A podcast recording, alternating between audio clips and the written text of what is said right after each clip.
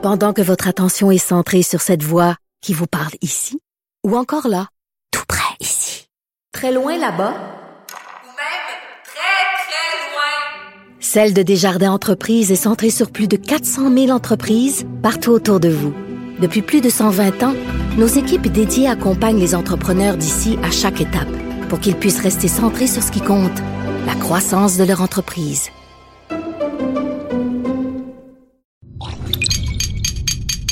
Cube Radio. Attention, cette émission est laissée à la discrétion de l'auditeur. Les propos et les opinions tenues lors des deux prochaines heures peuvent choquer. Oreilles sensibles s'abstenir.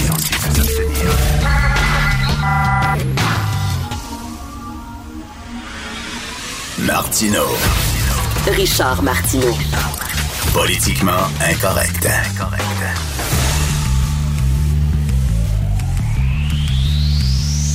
Cube Radio. Bon vendredi, merci d'écouter Cube Radio et Politiquement Incorrect. Euh, La fin des barricades au pays. Oh, merci. Merci des enlever. Vous êtes tellement gentils. On vous remercie. C'est drôle, on voit les images. Ils ont tous des gros pick-up. Ils sont pour la protection de l'environnement, contre euh, l'exploitation des ressources naturelles, c'est polluant, tout ça. Puis là, tes là, ils prennent toutes leurs grosses planches de bois, les démantèlent euh, leurs barricades, puis ils mettent tout ça dans la boîte dans leur gros pick-up. C'est pas des véhicules électriques. Hein? La ministre des Affaires autochtones n'a pas parlé aux Autochtones. Ça, c'est génial. C'est absolument savoureux, ça. Pendant que les trains étaient bloqués à Kanawake en Gaspésie et en Gaspésie, la ministre responsable des Affaires autochtones, Sylvie Damour, a poursuivi ses activités sans s'impliquer dans la crise. Elle ne nous a pas contactés du tout. Elle n'a joué aucun rôle dans ce qui est arrivé ici, affirme la porte-parole de la nation Mohawk, Lynn Norton. On n'a jamais eu de contact avec elle. Tu sais, c'est quand on parle, c'est quand il y a une crise autochtone. C'est, je sais pas, une fois tous les euh, cinq ans peut-être. là, tu sais, C'est là que tu as besoin de ta ministre autochtone. Sinon, là, c'est bien rare qu'on parle des Autochtones. Euh, les choses continuent leur, leur- on gère euh, la province, là, puis tout ça, puis t'as pas vraiment besoin de la ministre autochtone. Là, il y a une crise autochtone qui implique des autochtones. Il faut discuter avec les autochtones des affaires autochtones.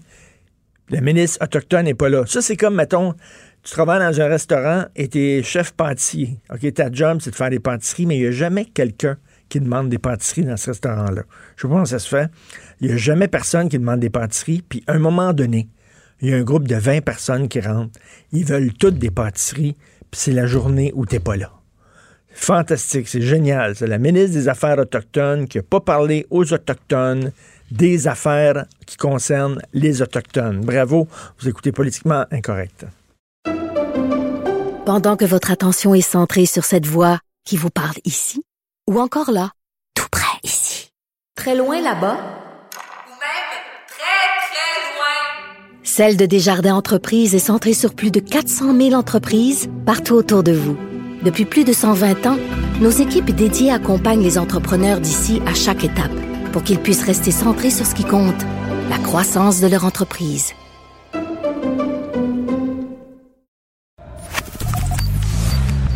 Richard Martineau. Politiquement incorrect.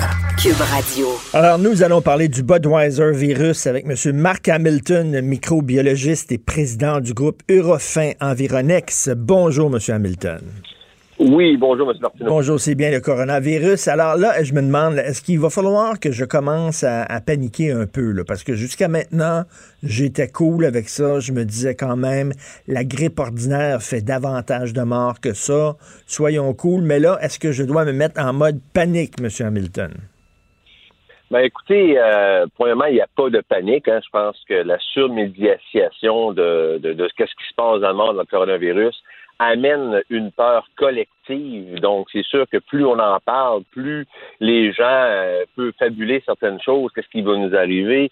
Donc, c'est sûr que moi, je vois ça beaucoup plus comme une peur collective qui amène à des peurs qui, euh, des fois, pendant la panique. Les gens ont peur de partir en vacances, ont peur d'embarquer dans un bateau de croisière parce qu'ils disent, bon, il y a encore un bateau en, en- aux États-Unis, en Ben oui. Californie, qui, qui semble être amarré à cause de ça. Donc, c'est sûr que même si on est un peu moins concern dans le sens qu'il y a seulement que 39, et heureusement 39 cas euh, déclarés au Canada, et que ces 39 cas-là sont euh, exclusivement des gens qui ont transigé dans d'autres pays porteurs de ce virus-là et qui arrivent chez nous, ben, moi je pense que la panique est à, est à son minimum. Parce que la bonne nouvelle, ce que j'entends parler, c'est que ces 39 cas positifs ne semblent pas, au moment du moins je n'entends moins parler, je n'entends pas parler, euh. Autrement dit, les 39 cas semblent bien confinés et ne semblent pas se contaminer davantage. Donc, euh, on n'a hmm. pas entendu que, quelqu'un a transmis euh, le coronavirus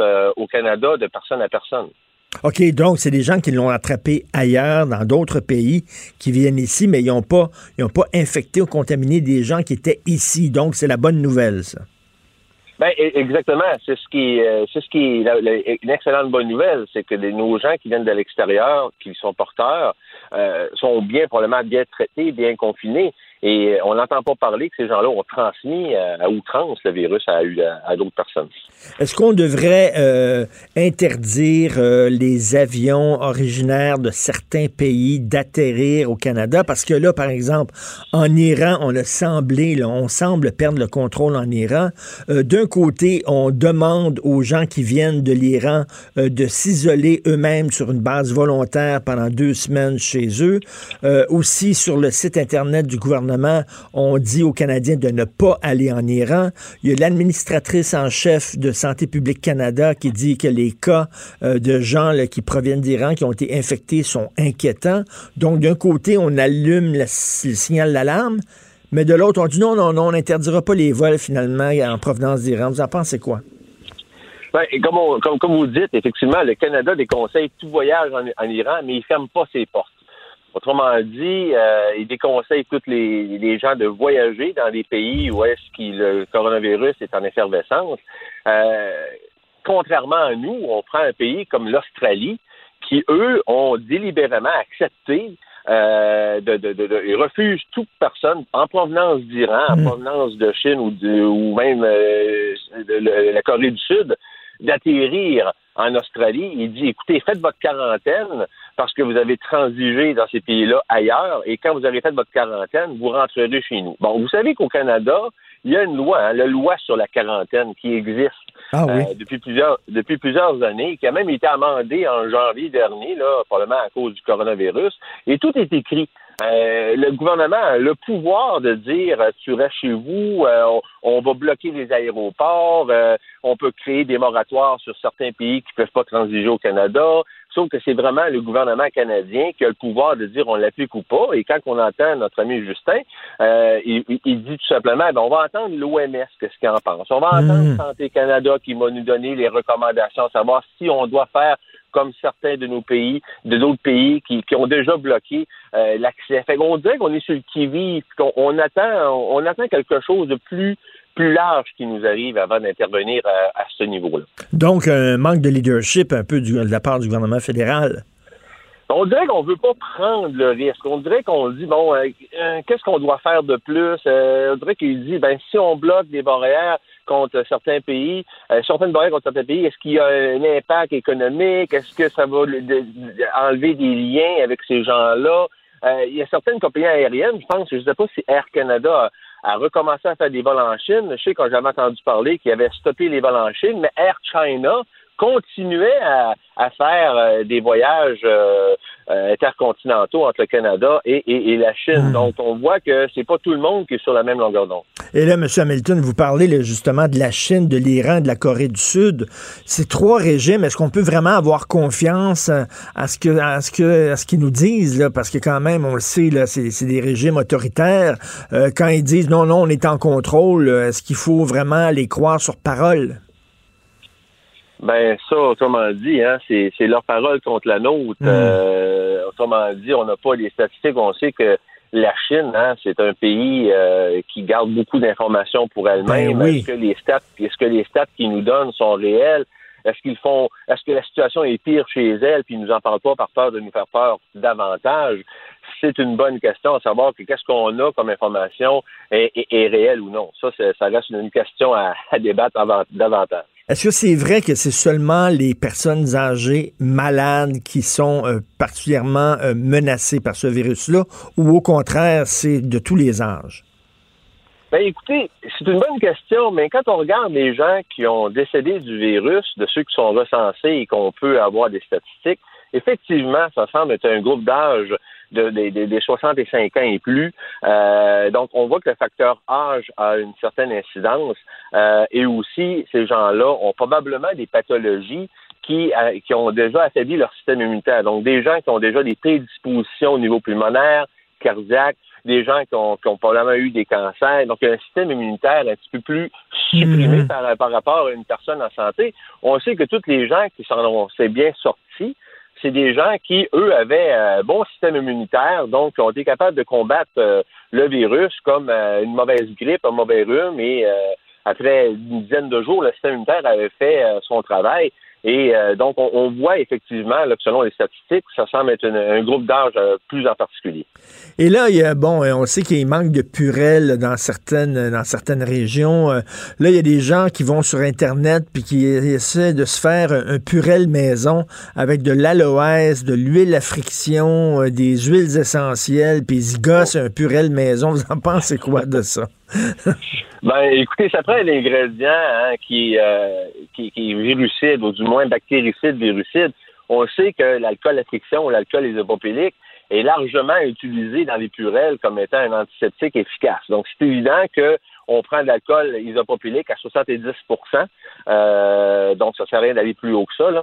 Donc, à 70% les gens vont rajouter euh, un épaississeur, vont rajouter euh, une fragrance de l'aloès pour éviter justement l'assèchement de la peau. Et oui, ça peut être efficace, euh, euh, aussi efficace qu'un purel, là, qui lui a une, formule éprouvée, là, mais dont les ingrédients qui sont euh, actifs ressemblent, tournent autour de la de l'alcool à friction en tant que tel, comme on dit. Mais euh, moi, je pense que c'est, c'est, c'est, c'est- oui, il est possible de se faire des, des, des antiseptiques euh, maison euh, quasi aussi efficaces. Et M. Hamilton, est-ce que ce qu'on ce qu'on vit présentement, est-ce que c'est un avant-goût de ce qui nous attend? Parce que, bon, là, j'imagine qu'on va peut-être arriver au bout de cette crise-là. Là, on va contenir le virus et euh, après ça, on va pouvoir tourner la page. Mais il va en avoir d'autres pandémies, puis peut-être des pandémies beaucoup plus dangereuses que ça. Est-ce qu'on est préparé? Ben, préparé. Euh, moi, je veux juste faire un petit retour en arrière. Si on prend le STRAS, là, qui a été actif quand même pendant huit mois de temps, hein, de novembre 2002 à juillet 2003, on sait que le Canada, à l'époque, selon les statistiques que je tire ici de, de Wikipédia, a été le troisième pays le plus touché par le SRAS après la Chine et Hong Kong. On avait eu plus quasiment 300 personnes euh, recensées euh, et 44, plus de plus près de 50 euh, personnes de décédées. Euh, donc, on avait été euh, beaucoup plus touchés. Donc, le SRAS, par rapport à- au coronavirus qu'on a actuellement, était probablement moins contagieux globalement, mais son taux d'incidence mortelle était trois fois plus élevé. De sorte que les statistiques du SRAS étaient plus aux alentours de 9,6% euh, de taux de mortalité euh, et le coronavirus actuel est aux alentours de 3% Mais si vous me dites, est-ce qu'on est à l'abri du- de de d'autres euh, ben, la réponse, c'est que non, on n'est pas à l'abri. Euh, je pense qu'il faut apprendre de, de, de l'épisode Ben oui. qu'on vit actuellement parce que ça va revenir. hein. On sait que le SRAS, on sait que c'est arrivé 15 ans avant. Euh, probablement que dans, dans, dans un autre 15 ans ou même avant, il va en avoir d'autres virus. On va être entouré d'agents pathogènes qui se mutent et qui peut arriver à des cas qui vont être plus virulents que le Donc, il, coronavirus. il faut, il a. faut se préparer. Merci beaucoup, M. Hamilton, microbiologiste, président du groupe Eurofin Environex. Merci. Donc, un avant-goût de ce qui nous attend dans l'avenir. Politiquement incorrect. À Cube Radio et sur LCN, le commentaire de Richard Martineau avec Jean-François Guérin. Cube Radio. Salut Richard. Salut, Jean-François. Autre cas d'enfants maltraités et encore une fois à Granby, c'est absolument désolant. Écoute, on regarde ça, on n'en revient pas, on est furieux, on est triste. euh, Et dès, dès 2013, c'était connu. hein, on, en- a beaucoup parlé hier et ce matin, mais je le rappelle quand même parce que c'est vraiment épouvantable. Euh, quatre enfants qui vivent dans un environnement euh, sordide avec neuf chiens dans la maison, 12 chiens, même trois chiens, neuf petits chiots, de l'urine, des excréments partout. Ils dorment sur un matelas souillé, euh, sans drap. Ils sont tellement sales lorsqu'ils arrivent à l'école que les professeurs doivent les laver avec des lingettes. Euh, ils sont mal nourris. Les chiens, j'imagine que autres étaient très bien nourris. Par contre, les gros chiens, parce que c'est important de nourrir les chiens, les enfants beaucoup moins. Bref, il y a eu des signalements. Euh, la DPJ n'a rien fait. Et là, en février 2019, il y a eu un signalement encore. Et ça a pris cinq mois cinq mois avant que le dossier se retrouve sur le bureau d'une intervenante. Elle, en juin, elle s'en va enquêter. Ça lui prend deux mois pour faire son rapport. Et finalement, elle, sa conclusion, c'est qu'on doit garder les enfants avec leur mère. On doit garder les... Ça, ça, on comprend pas comment ça se fait qu'ils sont arrivés à cette conclusion-là en disant que, bon, ils doivent rester là, les enfants, alors qu'ils vivaient vraiment dans un environnement toxique, épouvantable. Et là, ça a pris les pompiers. Ça a pris les pompiers en novembre qui arrivent et qui voient que, bon, ils n'avaient pas d'électricité parce qu'il était, il était en défaut de paiement. Hydro-Québec avait coupé l'électricité. Euh, la dame en question s'était branchée chez le voisin. Donc, ça pouvait, euh, ça pouvait être menaçant. Là, il pouvait avoir un feu. C'était un nez à feu. Et là, les pompiers ont dit, mais ça n'a pas de bon sens de laisser oui. des enfants dans un, environnement comme ça. Et là, Jean-François, là, Ben, la chance, DPJ... chance que les pompiers étaient là. Ben, une chance que les pompiers étaient là. Ben, mazan, c'est les pompiers qui ont fait la job. Ça prend maintenant des pompiers pour sauver les enfants. Et là, on a retiré les enfants et on les a mis dans les familles d'accueil. Tout ça alors qu'on disait, suite au décès de cet enfant martyr à Granby, plus jamais, plus jamais, il faut pas que ça se reproduise. Ben, ça s'est Eh ouais. reproduit et dans la même ville. Alors, écoute, ça... C'est incroyable. C'est incroyable, c'est- hallucinant comment c'est fait. Est-ce que c'est un manque de ressources? Là, évidemment, de- personne n'est imputable. Il n'y a personne qui va perdre sa job là-dedans. On peut comprendre qu'ils sont peut-être totalement débordés. Écoute, il y avait peut-être des signalements pour des enfants qui étaient battus, des enfants qui étaient agressés. Ça, c'est- ça s'est retrouvé sur le haut de la pile. Ça a pris des mois et des mois avant que finalement qu'on donne ça à une intervenante. Ah ouais. Mais euh, heureusement, bon, on a réagi, là, on a mis euh, la DPJ euh, d'Estrie euh, sous tutelle. On dit qu'on va débloquer des ressources, mais quand même, le filet, le filet qui est censé d'attraper ces enfants-là, les mailles sont trop grosses et Ah, les enfants passent dans les mailles. Ça n'a aucun Parce que si sens. un cas comme celui-là vaut pas une intervention immédiate, je me demande qu'est-ce qui vaut une intervention immédiate. Ben oui, ben oui, tout à fait. Ça tombe sur le sang. Par ailleurs, Richard, Pas ça va devenir de plus en plus difficile Pas d'aller de l'avant avec des gros projets industriels au Canada. Ben oui, alors là, on le voit, le, le gros, le, GNL, le- finalement, le Warren Buffett qui était prêt à investir 4 milliards de dollars de son propre argent, de son fonds d'investissement là-dedans, et que lancer la serviette en disant, écoutez, là, ça n'a aucun sens, c'est trop compliqué, le système, le contexte socio-économique au Canada euh, n'est n'est pas, n'est pas, n'est pas bon pour des investisseurs comme ça. Il y a toujours des problèmes, soit avec des militants écolos, soit avec des militants autochtones. Ça vaut pas la peine. Et là, le message qu'on est en train de lancer, le Canada et le Québec, c'est que on n'est pas open for business. Là. Venez pas faire des affaires chez nous parce que ça traîne trop, ça zigonne trop. Et je, je suis pas un climato-sceptique. Puis effectivement, faut prendre en considération la protection de l'environnement lorsqu'on arrive avec des gros projets industriels comme ça, de gaz naturel et tout ça. C'est certain qu'il faut penser aux impacts. C'est certain qu'il faut penser aussi aux nations autochtones qui ont le contrôle de leur territoire. On peut pas penser comme ça avec un bulldozer. Je comprends tout ça, mais en même temps, est-ce que maintenant on va stopper tout développement économique? On les aime, nos programmes sociaux, Jean-François.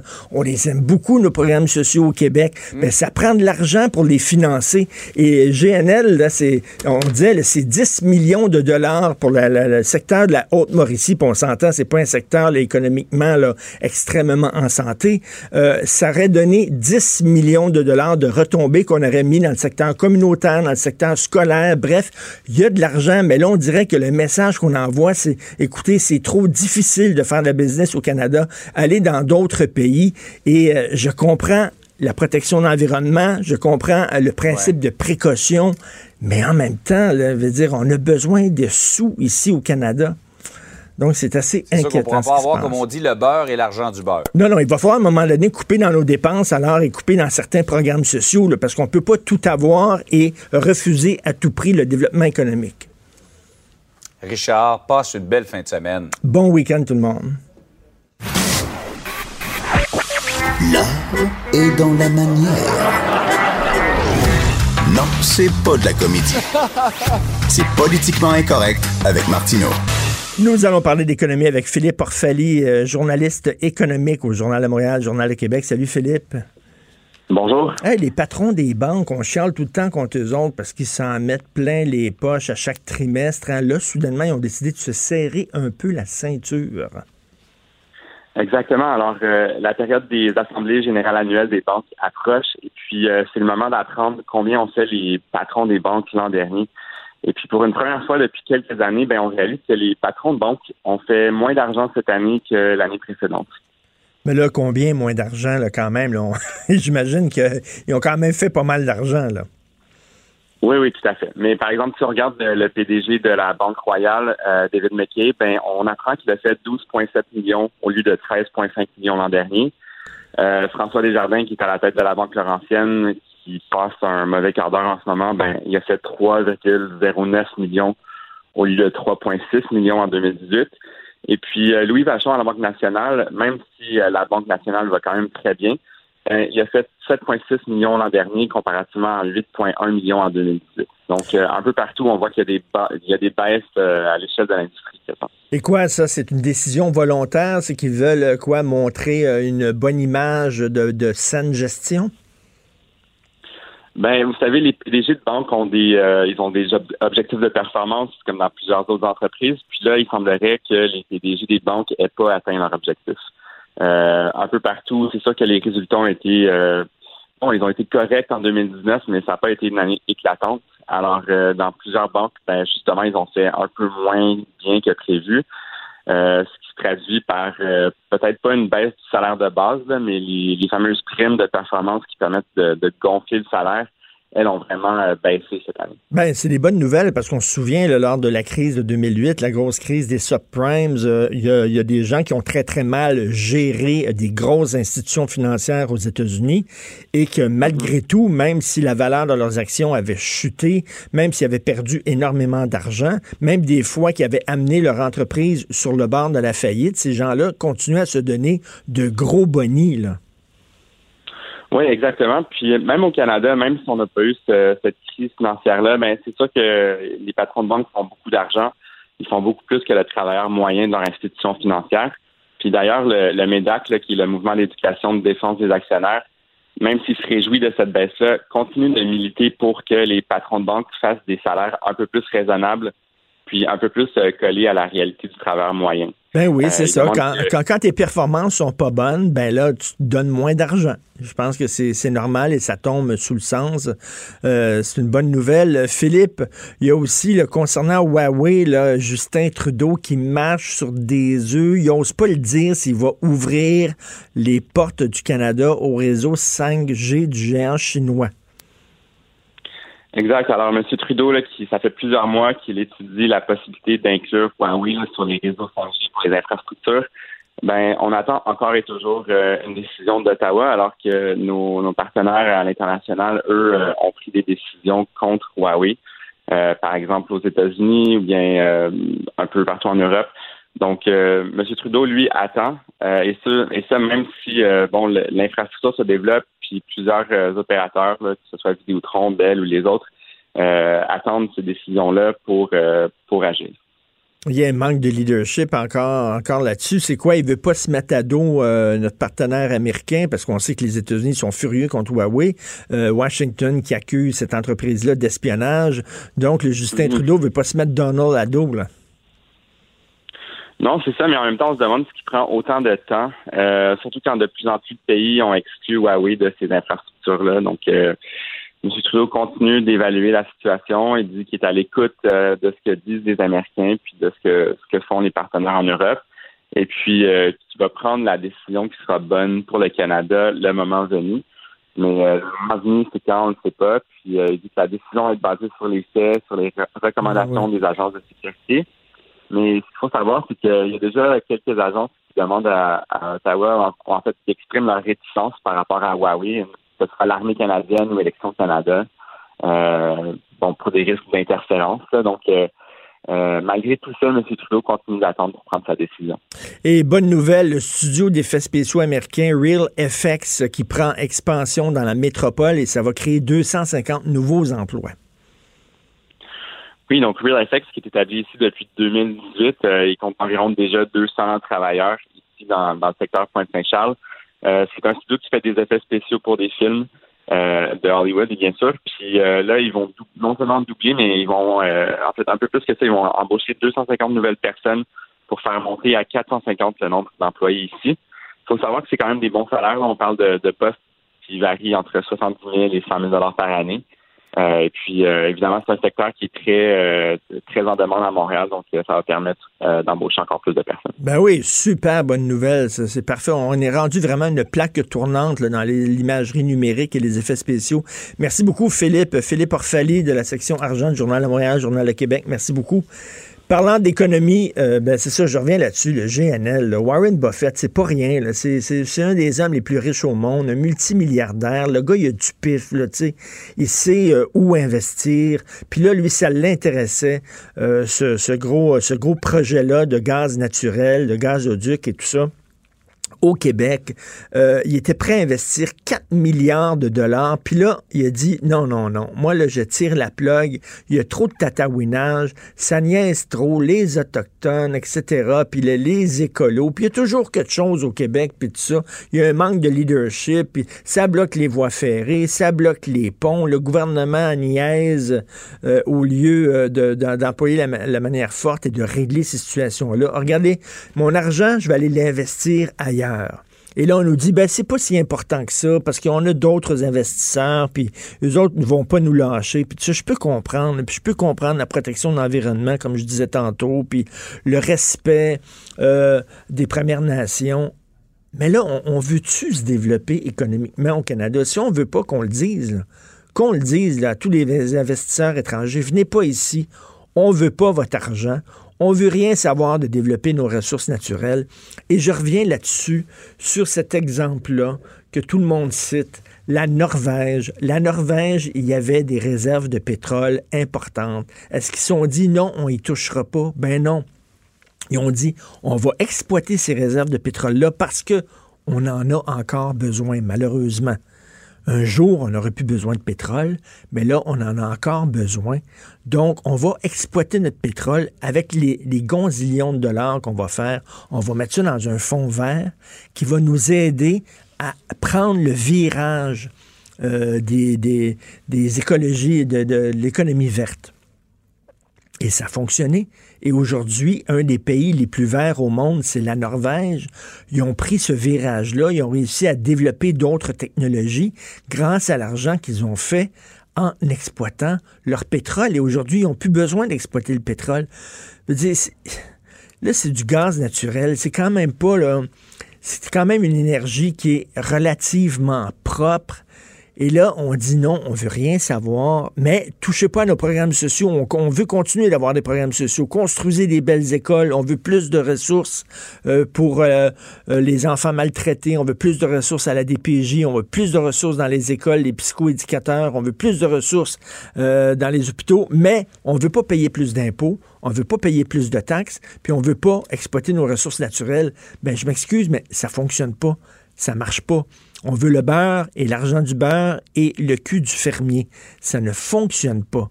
À un moment donné, il va falloir, ben OK, on veut plus de rentrée d'argent supplémentaire, on veut pas exploiter nos ressources naturelles, ben tirons-en les conséquences qui s'imposent. Ça veut dire qu'il va falloir couper dans nos dépenses. Êtes-vous prêt à ça? Voulez-vous qu'on mette un, un écriteau devant le Québec là, en disant Closed for business? Ne venez pas ici, prenez pas Perdez pas votre temps, on veut rien savoir. Ça va être de plus en plus difficile au cours des prochaines années de mettre sur pied des gros projets de développement économique, industriel, énergétique au Canada parce qu'il va toujours y avoir des lobbies qui vont mettre des bâtons dans les roues. Ça devient sacrément inquiétant. Vous écoutez politiquement incorrect.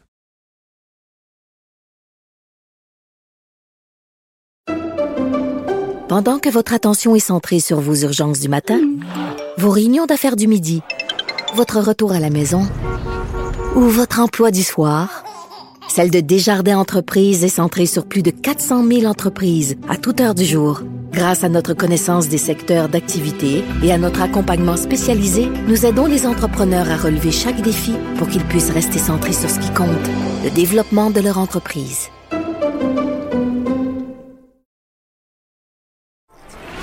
Nous rejoindre en studio, Studio à commercial cube.radio.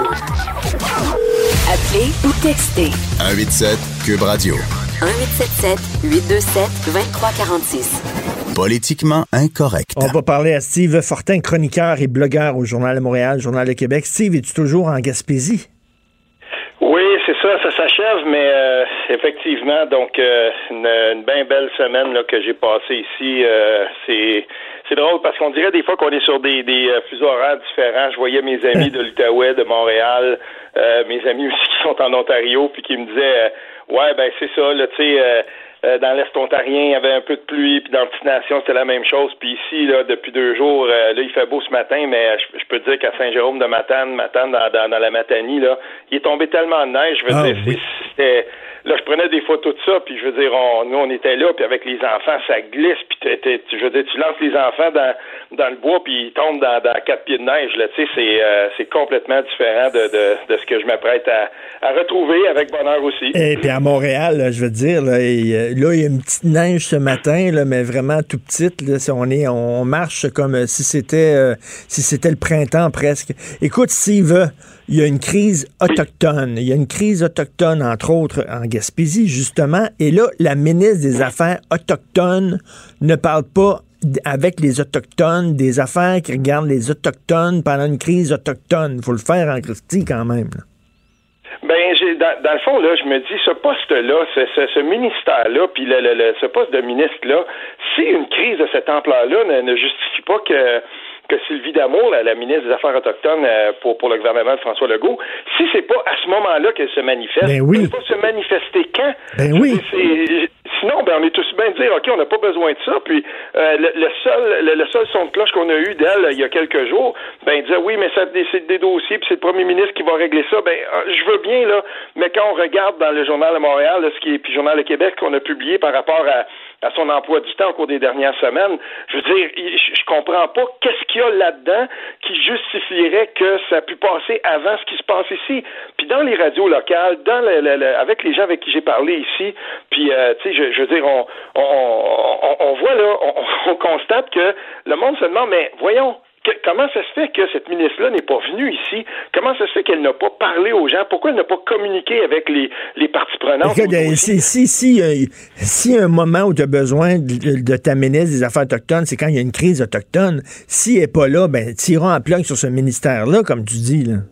Voyons. Ben là, il faut, il faut se le demander. Puis, euh, je veux dire, c'est, ça s'ajoute ça pour moi à, quand même là, des, des, performances qui ont été à tout le moins en denti de certains ministres. Puis, tu me permettras de faire le lien vers, je, sais qu'on va parler de ça toi et moi là, j'imagine, mais tu sais, je, regarde la popularité du gouvernement de François Legault, puis je regarde pourtant la, performance au cours des derniers mois de certains ministres, et, je me dis, ben il y a, là quelque chose en tout cas qui- tu sais, il n'y a pas une adéquation parfaite là-dedans. Là. Fait que ça s'explique autrement parce que ici, en tout cas en Gaspésie, je peux te dire une chose, c'est que les gens qui, euh, qui, qui, qui, qui vivaient ça, le milieu des affaires, par exemple, j'ai vu ici des gens comme certains maires de, de, de villages, tout ça, qui étaient dans les dans les médias locaux, à la radio locale, puis qui disaient, mais on n'a pas entendu parler de la ministre, puis écoute, nous, il faut que ça se règle, puis euh, euh, le, train pour nous, ben c'est de l'approvisionnement, puis euh, il y a des mises à pied, et, là, ben dans ce temps-là, tu t'attends à ce que la personne qui te représente dans ce ministère-là arrive, puis essaie de justifier, essaie d'expliquer, peut-être pas, peut-être qu'elle n'est pas obligée d'être dans les médias tous les jours, puis tout ça, mais au moins venir rencontrer les gens ici, puis expliquer aux gens d'affaires, aux, maires de- aux, aux gens du monde municipal, tout ça, ben, voici ce qu'on fait, voici euh, Ben un oui. état des lieux, quelque chose, rien, rien, rien pantoute. Écoute, euh, même, même chose sur le front culturel. hein. Il y a beaucoup de gens qui disent, coudon, on a-tu une ministre de la Culture ici au Québec? Là, là aussi, c'est silence radio. Là. Ben c'est pour ça c'est pour ça que je me demande euh, tu sais le, le, le, le- palmarès euh, Angus Reid qui est publié là euh, je sais pas si c'est à tous les mois tous les trois mois mais on publie ce palmarès là des de, de la popularité des premiers ministres provinciaux puis je félicite euh, P- euh, PJ Fournier, là, Philippe euh, J. Fournier de, de QC 125, qui, dans l'actualité, dans sa chronique, lui a rajouté aussi la popularité du, euh, du premier ministre fédéral euh, Justin Trudeau là-dedans, qui soit dit en passant est à 33% d'approbation, fait qu'il se trouve quasiment en bas de la liste. Ben oui. Et là, ben, François Legault est à égalité avec le premier ministre de la Saskatchewan, soit 58, tout près de 60% d'approbation. Puis moi, je me dis, mais tabarnouche, on vient de passer à travers quelque chose qui a fait trembler le système d'éducation. Il va y avoir des, des contestations de la loi 40. Euh, on peut dire que le ministre Roberge, là, il s'en est pas tiré avec, euh, avec des honneurs là-dedans. Il s'est fait critiquer par le monde municipal. Il fait pris, il est encore sous le feu, euh, nourri des, euh, des enseignants, puis tout ça. Euh, ça n'a pas été facile non plus quand c'était le temps de, de, de, de, de discuter euh, avec le, le, le, le- ministre. euh, parce qu'il y, y a eu celui-là, mais il y, y avait eu aussi euh, avant tout le, dossier sur le cannabis, ça avait duré super longtemps. Euh, tu sais, il y, y a eu comme ça des dossiers et, ça n'a pas, ça, ça pas été facile pour le gouvernement de la CAQ, mais on dirait que celui-ci, pour le moment, demeure imperméable à, la, cri- à, la critique. Il y a, il y a aussi Fitzgibbon, euh, il y a aussi Fitzgibbon qui est très critiqué parce que là, il dit, écoute, on va, on va maintenant investir dans des projets à haut risque, etc. Donc, mais, mais comme tu l'écris dans ton texte, c'est parce que les, les deux partis d'opposition sont en course au leadership. C'est pour ça que ça les le deux rend si partis fort. d'opposition sont en course au leadership, euh, Richard, puis il y a, il y a aussi là-dedans l'effet que, euh, pour le moment, euh, j'en ai parlé avec beaucoup de gens, j'en ai parlé aussi avec des, des gens qui sont, euh, par exemple, des employés politiques, des gens qui, euh, qui gravitent autour de- de- des différents partis politiques, puis ce qu'on me dit, c'est que, oui, mais attends, tu vas voir, euh, là, le, le- le Parti libéral va se trouver, va, va avoir un ou une chef, probablement une chef. Au Parti québécois, ben, on va réanimer le discours nationaliste, on va montrer les limites du discours, du discours nationaliste de François Legault. Tu sais, mais moi, je veux bien tout ça. Mais pour le moment, là, euh, la logique de bien des gens au Québec, c'est mieux vaut la CAQ qu'un retour des libéraux. Puis on ne voit pas, pour le moment, en tout cas, euh, le, le- le- point d'une troisième voie, par exemple, du Parti québécois. Le défi du Parti québécois, puis Dieu sait qu'ici, euh, on me... Pascal Bérubé, voyant, il est très actif. Hein. Si t'es en Gaspésie, il va te souhaiter euh, bienvenue et tout ça. Puis il Oui, me rappelait oui. hier sur Twitter, euh, yo, t'es dans le comté le plus indépendantiste du Québec. Oui, oui, je le sais, ça. Mais il y a une chose, par exemple, si on a besoin de faire des gains ailleurs parce que c'est pas ça qui va permettre au PQ de remonter au zénith. là. Écoute, euh, les gens en Gaspésie, là, parce que toi, là, bon, tu, tu parles à beaucoup de gens là-bas, euh, est-ce qu'ils regrettent le fait que Pascal Bérubé ne se soit pas lancé dans la course à la chefferie? Parce qu'il est très aimé là-bas, lui. Il est très aimé là-bas, puis euh, s'il se représente, euh, je pense qu'il pourrait se présenter comme indépendant, il gagnerait. Euh, J'en parle souvent à différentes personnes ici. Euh, Pascal Bérubé, je veux dire, c'est son fief, c'est un bon député. Il est apprécié par des gens qui sont pas nécessairement des indépendantistes, faut lui rappeler quand même, parce que euh, c'est un excellent député, c'est quelqu'un qui est fier de sa région, il va se présenter dans tous les événements. Puis euh, effectivement, moi, pas juste des gens de la Gaspésie, en fait, il y a beaucoup, beaucoup de gens qui, euh, qui, qui, qui, ont, qui ont demandé à, Pascal Bérubé, mais pourquoi? Mais Ben il s'est oui. expliqué pour ça, puis je le crois. Puis, à moins que je me trompe, j'ai vu passer qu'il avait confirmé qu'il euh, qu'il était pour se représenter aux prochaines élections. Euh, fait que, tu sais, de ce côté-là, pour le Parti québécois, c'est bon. On a besoin que mais- Simon se représente aussi. Mais je pense qu'il se Oui, sous-estime parce que Pascal me, me dit, puis euh, c'est pas une conversation privée, c'était de- devant micro, euh, donc euh, je peux le dire, mais il a dit, euh, je serais pas bon en débat. Euh, je- tu sais, il me semble que je serais, je suis pas le genre de gars qui est bon en débat, puis tout ça. Je pense qu'il sous-estime ses forces. Voyons donc, c'est un excellent orateur. Oui, il m'a, il m'a dit exactement la Ben même oui. chose, puis je pense qu'on s'en était déjà parlé, toi puis moi, mais tu sais, euh, effectivement, écoute, euh, si lui, il le voit pas, puis Mm. si lui, il se dit, je suis un bon officier, puis je peux être là, on a aussi besoin dans un parti politique d'un officier comme lui, quelqu'un qui est là, puis qui peut tenir le fort, puis dont on sait qu'il va, euh, que- dont on sait qu'il va être, euh, tu sais, qui, qui va être là, puis qui va, euh, tu sais, contre vents et marées, parce que c'est ça qui a fait Pascal Bérubé. Pascal Bérubé, quand, quand tout a commencé à descendre vers le bas, on l'a trouvé comme euh, un peu comme, pas comme un sauveur, mais comme celui qui était capable de garder le fort puis s'assurer que voici l'état de la situation, puis à partir de maintenant, on va monter. Puis on avait besoin de lui, puis je pense que le, le Parti québécois a quand même stoppé l'hémorragie. Puis là maintenant, on regarde les candidats qui sont là, et c'est la course la plus intéressante. Et je vais dire une chose, je ne doute pas moi que le prochain chef du Parti québécois euh, va, va, va vraiment, vraiment là, euh, endosser complètement un nationalisme beaucoup plus, et euh, j'espère un indépendantisme beaucoup plus assumé. Et, et là, ben, va, va, euh, va poindre justement une, une différence avec, le, avec la CAQ. Parce que si la CAQ, on va, parlons-en là, si la CAQ ne veut pas ouvrir, par exemple, ne veut pas se montrer plus ferme sur le dossier de la langue, Ben oui. à quoi sert de, de la discussion sur la laïcité si on n'est pas capable d'affirmer tous les canaux du nationalisme québécois, dont un des plus importants, sinon le plus important, étant la langue? Si on parle pas de langue, là, puis on n'entre pas là-dedans dans le mandat de la CAQ, ben il y a une grande, grande porte qui est ouverte pour le Parti Tout à fait, parce que là, la, la, la CAQ là, est encore dans son air d'aller sur la loi 21. Hein, le, le- le buzz de la loi 21, c'est encore là, donc ils surfent encore là-dessus. Puis là, on va les attendre au tournant euh, envers la langue pour, pour ce qui concerne la langue. Écoute, hier, pour les francs-tireurs, euh, ça va être diffusé euh, dans quelques semaines. J'ai interviewé Simon Jolin Barrette, puis euh, il m'a confirmé qu'ils vont être très sévères, ils vont resserrer la loi 100 101, euh, qui, prennent ça au sérieux. On verra, c'était des paroles, on verra si euh, les bottines vont suivre les babines. Mais c'est vrai que c'est le prochain dossier, ça. Là.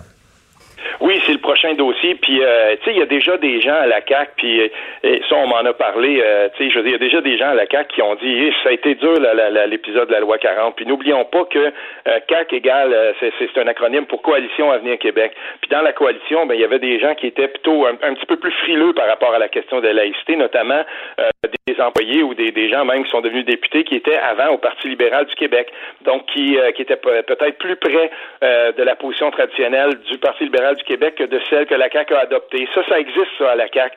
Mais là, maintenant, si on entre dans le dossier de la langue, puis qu'on décide d'adopter une... euh, une- tu sais, moi, je, je serais le premier à dire, ben tant mieux, si vraiment on y va, puis on dit, ben oui, euh, la, la loi 101 jusqu'au collégial, puis euh, oui, tu sais, moi, je veux qu'on discute de ça, puis je veux qu'on raffermisse la loi 101, surtout qu'on décide de prendre à bras le corps le fait que Montréal s'est anglicisé beaucoup, puis que maintenant, il Mais- faut absolument... euh, tu sais, il faut il faut l'admettre, puis il faut remédier Mais, mais à ça. Steve, ce qui me déprime, ce qui me déprime, c'est que nous, en tant que peuple, oublions le gouvernement, en tant que peuple, c'est aussi notre devoir de défendre notre langue. Puis regarde, là, Sophie, là, ma femme, écrit une chronique aujourd'hui dans le journal. Tous des nouveaux commerces, puis des bars, puis tout ça, qui ont des noms anglais. Ça veut dire, le gouvernement peut rien faire là-dedans. Là. Puis quand je te dis, là, moi, je demande dans le centre-ville de Montréal, puis régulièrement, je sors des commerces parce qu'on refuse de me servir dans ma langue. Mais les Québécois, ils vont switcher, excuse-moi l'anglicisme, mais ils vont switcher à l'anglais. Tu sais, on défend pas notre langue aussi. On dirait qu'on a baissé les bras. Et pour la jeune génération, ça leur passe 25 000 pieds par-dessus la tête, la défense du français. Je suis pas prêt à dire ça, puis euh, mes années euh, d'enseignement au niveau postsecondaire me l'ont montré. On, fait dire beaucoup de choses à la jeune génération. Elle est plus dynamique qu'on pense. Puis euh, moi, je, tu parles d'un gars qui vient de l'Outaouais. On va s'entendre que l'anglicisation, puis l'anglais dans des commerces, je connais ça, là. Mais tu sais, il y a une chose, par exemple, c'est que quand ça a été le temps de se lever pour défendre la laïcité, ben c'est drôle, hein, les Québécois ont décidé de se ranger, puis beaucoup d'indépendantistes même ont décidé de se ranger derrière la CAQ pour dire voici un dossier derrière lequel on peut se ranger. Puis quand ça a été le temps, ben ça a donné un gouvernement majoritaire. En gros, là, c'est pas, il n'y a pas que ça, mais je veux dire, on voulait se débarrasser des libéraux, puis je le comprends bien, mais la, la- la- si on veut, le continuum de popularité de ce gouvernement-là montre bien une chose, c'est que si vraiment euh, ce, ce gouvernement-là est capable de se maintenir au sommet comme ça, y a beaucoup qui tient, qui tient entre autres de ça, parce que si ça avait été, euh, par exemple, comme certains adversaires de la loi 21 le disent, oui, mais ils n'ont pas été élus, ils ont été élus pour débarrasser la CAQ, mais si ça avait été ça, là, on serait pas à 58 puis 60% on serait à 40 puis 35% comme certains autres. Donc, il- il- là, à un moment donné, il faut, il faut admettre ça. Puis c'est dans l'intérêt de la CAQ, en fait, moi je trouve en tout cas, de continuer sur cette sur cette lancée-là. Et c'est c'est tu sais, je veux dire, François Legault le sait aussi, mais là, lui, il y a un arbitrage, il y a un équilibre à faire à l'intérieur de son propre parti, parce qu'à un moment donné, il va y avoir des gens qui vont dire, mais coudon, il est en train de, de, de s'enligner pour faire l'indépendance, celui-là, moi, je vais dire, ben parfait, pas trop avec ça, mais tu sais, il y en a d'autres qui vont dire, ouais, ok, on veut bien le clou, le clou nationaliste, Mm. mais euh, tu sais, pendant ce temps-là, euh, il, il va y avoir quand même aussi des gens à l'intérieur de ce parti-là qui vont, qui vont vouloir tempérer un peu les ardeurs, c'est certain. Mais là, tu dis les jeunes tiennent à la langue française. Regarde ça, le Bird Bar, le Ham Bar, le Burger Bar, le Dirty Pizza, le Dirty Dogs, le Dominion Square Tavern, le Greg's Diner, le Charlie Snack, le Kitchen 73. C'est tous des jeunes qui ouvrent des commerces, puis c'est tous des noms anglais, là. Oui, mais ça, c'est dans un rayon. de- le Québec est grand. Ça, c'est dans un rayon d'à peu près 2 km carrés. Moi, je vais te dire une chose. euh, je, je le sillonne beaucoup, le Québec, et Montréal fait partie du Québec, et j'adore Montréal, là, soit dit en passant. Mais on doit donner l'exemple. On doit donner, la- on, on doit regarder aussi le, le- le- le portrait dans l'ensemble du Québec. On connaît, on sait où sont les pôles d'anglicisation les plus, euh, les, les plus importants. Ben, il va falloir justement qu'on, qu'on, qu'on qu'on le reconnaisse, qu'on re- qu'on qu'on reconnaisse enfin que ça existe, puis qu'on soit plus euh, qu'on qu'on soit plus sévère de ce côté-là. Puis on, on le fera. Un gouvernement nationaliste devrait le faire, devrait reconnaître ça. Moi, je verrais là des États généraux là-dessus. Je verrais vraiment des États généraux où on dit bon ben voici l'état de la situation, puis voici comment on va le régler, puis euh, que ça ne devienne pas un hochet électoral comme tel, mais qu'on décide d'entreprendre ça dans un cadre beaucoup plus large pour dire ben voici comment on devrait euh, réagir par rapport à ça. Je connais, moi, dans le milieu universitaire, des gens qui pourraient nous parler de ce que de ce qui arrive quand on commence à perdre le, le, le- l'us- quand, on- quand on commence à perdre la maîtrise de, de, de notre langue maternelle. Je pense, par exemple, à une linguiste comme France Martineau, qui est à l'Université d'Ottawa, puis j'ai eu le, le plaisir de côtoyer. Elle m'a appris le concept de créolisation de la langue. Quand, à un moment donné, il y a une somme tellement importante, assez importante dans une population qui ne, qui ne maîtrise plus le code, la grammaire d'une langue, que monnaie commence à se créoliser, c'est la fin. On le sait qu'après ça, c'est difficile de, de renverser cette tendance-là. Ben, on connaît les taux d'analphabétisme, d'analphabétisme fonctionnel. Hey, Puis les 53 dangers de dyslexie, euh, au- 53 ben, au Québec. pour- Oui, mais ça, il faut faire attention. Là, il y a des gens qui contestent ce chiffre-là, mais c'est très, très élevé. Puis ce que je veux dire par là, c'est que on est là au Québec là maintenant. On est à la croisée des chemins. Puis c'est pour ça que pour moi, le dossier de la langue devrait être le prochain grand dossier prioritaire. Mais Tout il faudra l'aborder de façon beaucoup plus large, puis dire ben voilà. Et euh, aussi, aussi là, quand, quand, quand la Cour suprême, quand la Cour suprême va commencer à attaquer la loi 21, c'est là qu'on va voir ce que la CAQ a dans le ventre. Ce que Ah, la ça, CAQ a clair, dans les puis, euh, culottes. Ah oui, ça c'est clair, puis on va le voir aussi. Si quand, imagine-toi là, qu'on se trouve en 2022, là, puis là c'est les prochaines élections qui s'en viennent.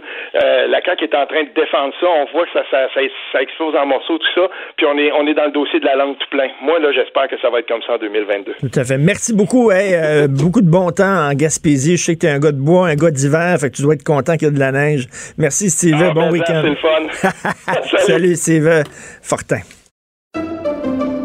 Pendant que votre attention est centrée sur vos urgences du matin, vos réunions d'affaires du midi, votre retour à la maison ou votre emploi du soir, celle de Desjardins Entreprises est centrée sur plus de 400 000 entreprises à toute heure du jour.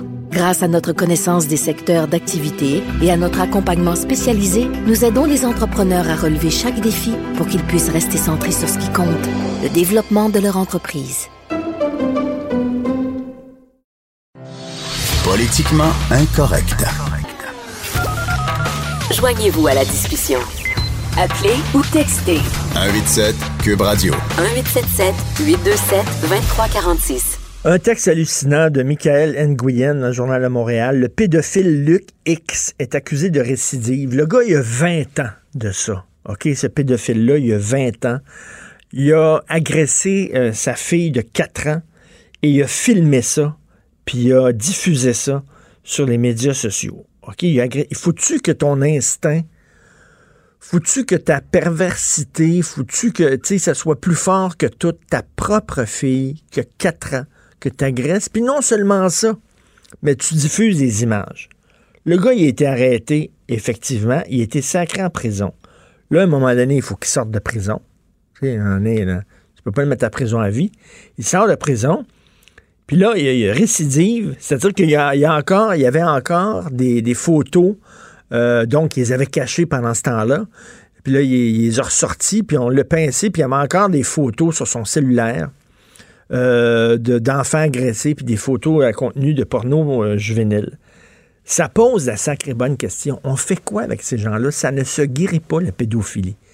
Hein? Quand tu viens au monde pédophile, t'es pédophile pour toute ta vie. Ça se guérit pas. C'est comme un arbre, il pousse tout croche, ben il va tout le temps pousser tout croche. Ça se contrôle peut-être, ça ne se guérit pas. Tu vas toujours être pédophile.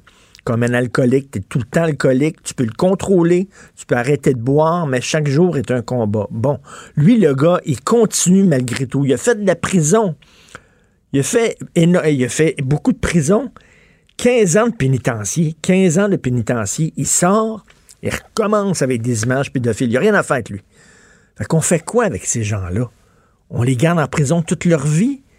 On les puis on les surveille. on ne peut pas les surveiller, c'est impossible. On leur met un, anneau électronique autour du mollet. Ben oui, mais tu regardes sur ton ordinateur l'anneau électronique, est-ce que ça te dit que ce gars-là va avoir, va voir du matériel de porno juvénile? Est-ce que ça te dit qu'il est en contact avec des enfants? Euh, le gars, il allait, il allait dans un événement où il y avait des enfants. Il s'est retrouvé dans un événement où il y avait des enfants, puis il n'avait pas le droit d'aller là.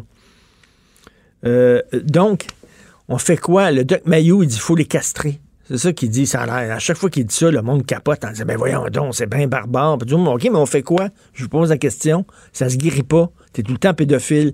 Quand tu ressors de prison après 15 ans, le gars, là, au lieu de se tenir tranquille, il a recommencé.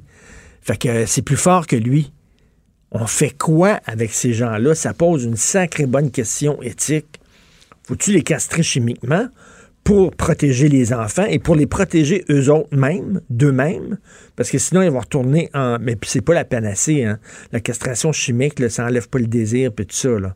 Euh, ça, demeure là. Mais bref, hey, le gars, 15 ans de pénitencier, il sort pas, il recommence.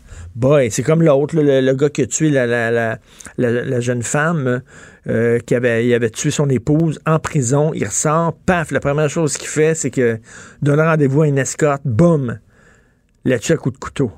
Qu'est-ce que tu fais avec ces gens-là? Euh, sur une note beaucoup plus légère maintenant, vous savez qu'avec euh, ma compagne Sophie, euh, on a un balado, devine qui vient souper, on reçoit des gens à souper. On est à notre quoi, 35e, je pense, balado, quelque chose comme ça. Et on a reçu Marie-Lise Pilote et Laurence Jalbert. J'étais en minorité, le seul gars autour de la table. C'était vraiment, vraiment tripant il y a quelques jours de ça. C'est maintenant disponible dans la section balado du site de Cube Radio. Donc, Marie-Lise Pilote, euh, que vous connaissez bien, qui était au groupe Sanguin, qui a animé euh, des émissions, entre autres sur la rénovation, et Laurence Jalbert. On peut en entendre un extrait où c'est Marie-Lise Pilote qui raconte comment elle a sabordé sa carrière. On écoute ça. Moi, j'ai fait de, de, l'automutilation, moi. Hein? Ah. À quel âge, Marie-Lise? Ah, pas, ça fait pas très longtemps, moi, lors de mon dernier show, moi. Ah. j'avais l'impression que je n'étais plus à ma place dans ce métier-là. Et j'ai fait des choses en sachant très bien que ça allait très mal virer. Ah. Je l'ai fait. Écoute, je te donne l'exemple le plus gros là, que j'ai fait. Là. Le show pour le lac mégantique. Oui. J'étais dans une période qui était très difficile. Ce show-là, ça allait pas bien. Je savais que je finissais ma carrière d'humoriste. Je l'avais décidé dans ma tête. J'avais plus d'énergie. J'avais pas d'énergie pour faire un nouveau numéro. J'ai pris un ancien numéro de mon troisième show pour le faire à Lac Mégantic et je savais très bien que ça allait pas marcher. Hein?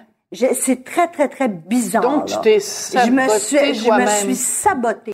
Et oui, saboter, non saborder, comme j'ai dit tantôt, donc saboter. Et les deux ont parlé avec, euh, avec beaucoup de franchise et d'honnêteté que, tu sais, des fois, euh, ta carrière marche bien, puis des fois, elle marche moins bien. Marie-Lise Pilote, euh, lorsqu'on la voyait plus à la télévision, euh, tu fais plus partie du showbiz, des gens pensent que tu as disparu, tu fais rien de ta vie. Ben non, elle fait encore plein de choses. Elle a une entreprise, elle a des employés, elle fait plein de trucs, mais les gens disent, ah, tu fais plus rien, tu as disparu. C'est comme si tu n'existais plus parce que tu n'es plus à la télévision. Et Laurence Jalbert, ben, qui a eu beaucoup, des gros, gros, gros succès en début de carrière, ça a marché très fort. Maintenant, c'est beaucoup plus modeste. Et elle dit, ben oui, j'ai, j'ai chanté dans les Saint-Hubert Barbecue, là, puis j'ai chanté dans des petites salles comme ça, puis j'ai, j'ai chanté dans des restaurants. Et alors, je n'en ai pas honte. J'aime, j'aime chanter. J'aime ça. Et euh, même s'il y a 15 personnes dans la salle, je vais chanter avec autant de bonheur devant 15 personnes que je pourrais chanter devant 10 000 personnes dans une grande salle. Donc, c'est vraiment très intéressant. Deux femmes qui parlent de les hauts et les bas de cette carrière-là avec énormément de franchise et de candeur. Je vous invite vraiment à écouter ça. Ouvrez-vous une bouteille de blanc et joignez-vous à nous pour le balado Devine qui vient souper. Pendant que votre attention est centrée sur vos urgences du matin, vos réunions d'affaires du midi, votre retour à la maison ou votre emploi du soir, celle de Desjardins Entreprises est centrée sur plus de 400 000 entreprises à toute heure du jour. Grâce à notre connaissance des secteurs d'activité et à notre accompagnement spécialisé, nous aidons les entrepreneurs à relever chaque défi pour qu'ils puissent rester centrés sur ce qui compte, le développement de leur entreprise.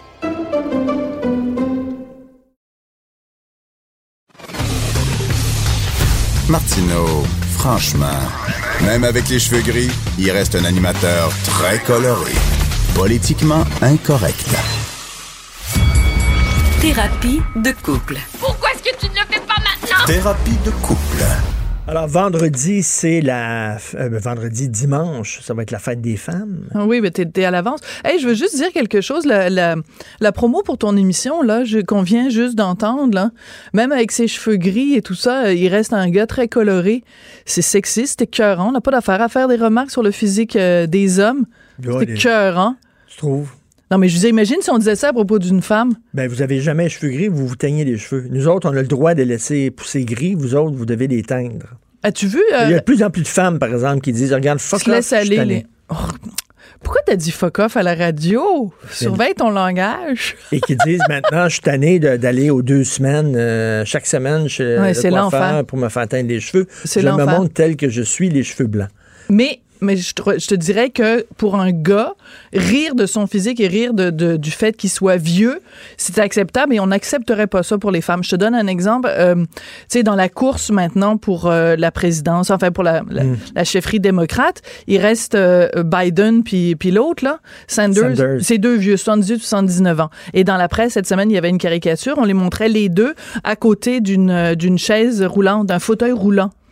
Pourquoi ils n'ont pas, ils ont pas fait ça avec Elizabeth Warren? Ben non, mais si, imagine s'ils avaient. Tu sais, dans le temps où c'était Hillary Clinton, là, je veux dire, on disait, ah, ben c'était cœuron, on s'attaque à son physique. Ben oui. Ben non, mais je veux dire, là, imagine deux femmes vieilles, puis qu'on les avait mis à côté d'un fauteuil roulant, les féministes seraient collées au plafond. Mais on fait Ah, avec deux gars, puis Les c'est gars, il n'y a aucun problème. Fait que c'est relié à notre sujet, Richard, parce qu'on parle de féminisme, puis on parle de la Journée internationale de la femme. 8 mars. Écoute, Donc, on n'est pas Est-ce qu'il y a encore, est-ce que selon toi, il y a encore lieu d'avoir une journée euh, pour les femmes?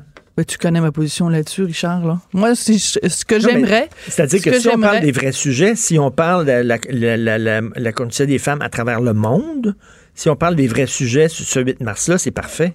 C'est-à-dire que. C'est-tu ton ventre qu'on entend gargouiller? Il faut que je mange. Oui, je pense qu'il faut que. Donne-moi un que- muffin. Oui, charge mentale. Il faut que je m'occupe de te nourrir. Écoute, euh, moi, ce que j'aimerais, idéalement, là, c'est qu'au Québec, il y ait une journée de l'égalité homme-femme. Une journée de l'égalité homme-femme. Tu sais, je veux dire qu'on fasse un, un truc où on parle de, de, de- des hommes, le taux de suicide beaucoup plus élevé chez les hommes que chez les femmes, le taux de, de, de décrochage scolaire beaucoup plus élevé chez les hommes que chez les femmes, qu'on parle du taux de, de, de sans-abri beaucoup plus élevé chez les hommes que chez les femmes. Mais c'est, il faut pas s'attendre de ça de la part de nos féministes québécoises. Je trouve qu'on n'est pas grillé en féministes euh, intéressantes au Québec. La jeune génération, moi, je suis un peu découragée. Je lis le texte d'Aurélie Langto dans le, le journal, dans le Devoir de ce matin. Je l'ai pas lu. Et bon, ben, elle revient sur l'affaire Polanski puis tout ça. Puis un des trucs qu'elle dit, c'est euh, comment se fait-il que euh, on dit aux femmes, ben vous auriez dû, les femmes qui sont fait violer, pourquoi vous n'êtes pas allé voir euh, la police? Elle dit, ben la police là, y pensez-vous? Comment peut-on faire confiance à la police, celle-là même qui euh, arrache les, les yeux des manifestants et qui tire sur un adolescent Ah, qui joue au come dé. on, come on, come on. Allô? Il, il fut un temps, effectivement, où quand les femmes allaient porter plainte dans des postes de police pour agression sexuelle, peut-être qu'elles n'étaient pas aussi bien entendues qu'elles l'auraient dû l'être. Mais tous les gens le disent, ça a changé. Vraiment, ça a changé. Premièrement, il y a de plus en plus de policières. Les policiers, maintenant, sont beaucoup plus sensibilisés. Les hommes québécois sont beaucoup plus sensibilisés. Là, elle parle d'une situation qui existait dans les années 70, quand elle était même pas au monde. Oui. À un moment donné, c'est pas vrai que les policiers s'en foutent totalement quand une fille va les voir peut être agressée. Toi, allé voir des policiers parce que t'avais été menacé sur, euh, sur Internet. Ben, pas menacé, harcelé. Harcelé. Harcelé. Ben, ils t'ont pris au sérieux. Ben, ils m'ont pris au sérieux, puis il n'y a pas une seule féministe qui a, qui a- qui a pris ma défense dans cette cause-là. Ouais. C'était quand même hallucinant, là. Ben non, mais t'es une femme de droite. Euh, Léa Clermont-Dion elle fait un- elle a fait un documentaire sur euh, les euh, puis ou une thèse, un livre sur le harcèlement en ligne contre les femmes. Moi, ma cause, ça a fait jurisprudence. La procureure de la couronne m'a dit, Madame Durocher, votre cause va faire jurisprudence. Le droit ne sera plus pareil au Québec concernant le harcèlement en ligne. Je suis pas, je suis pas dans son documentaire, Ben non, je suis pas dans ses quoi? trucs. Parce que je suis de droite, parce que je suis une vilaine. Ben oui, t'es une, une Ok. salope, t'es une salope veux- de droite. je ça, veux- je veux une- revenir pas sur- une bonne féministe. Non, je suis pas une bonne Une féministe. bonne féministe, ça vote Québec solidaire. Une bonne féministe, c'est de gauche. Une féministe de droite comme toi, c'est une, une mauvaise féministe. Écoute, te T'es une rappelles-tu? femme en jupe. Euh, un homme en jupe. Un homme en jupe. Ouais. Te rappelles-tu, euh, il y a quelques années de ça, dans le temps où Michel Ouimet écrivait encore euh, dans la presse, elle avait écrit une chronique à un moment donné euh, pour dire, euh, je comprends pas pourquoi vous parlez de la culture du viol. Dit, oui, il y a des viols, mais au Québec, il n'y a pas la culture du viol. Au contraire, quand quelqu'un se fait violer, toute la société civile est, est, est en faveur de la victime, fait des pressions pour qu'il y ait une meilleure protection de la victime. Il n'y a absolument pas la culture du viol au Québec. Et elle disait, Michel Ouimet, je peux vous donner des... Parce qu'elle a voyagé partout à travers le monde. Moi, vous en montrer, moi, des pays à travers le monde où il y a une réelle culture du viol, où on banalise le viol, où on, on donne un, un, un, un passeport, un, tapis rouge aux Mais au Québec, c'est pas ça. Elle s'est fait ramasser par les féministes en disant t'es une traître à la cause. Ben. Le féminisme au Québec, c'est il y a une option. Il y a une option. Tu penses comme ça. Si tu penses pas comme ça, tu te fais taper sa tête. Et t'es pas une vraie féministe. Et moi, je suis pas une vraie féministe. Écoute, je veux revenir sur ce que disait euh, Aurélie Langto. Euh, il y a quelques années de ça, elle avait dit à un moment donné, elle avait été interviewée à l'occasion du, du 8 mars, il y a quelques années de ça. Lui on lui avait demandé c'est quoi la place des hommes? Et elle dit les hommes doivent sauter dans le train du féminisme mais pas pour avoir un rôle actif ou un rôle de leadership et ce n'est pas pour en bénéficier en premier lieu c'est pour se taire et écouter et c'est plate là pour faire ce qu'on leur dit Tabouère.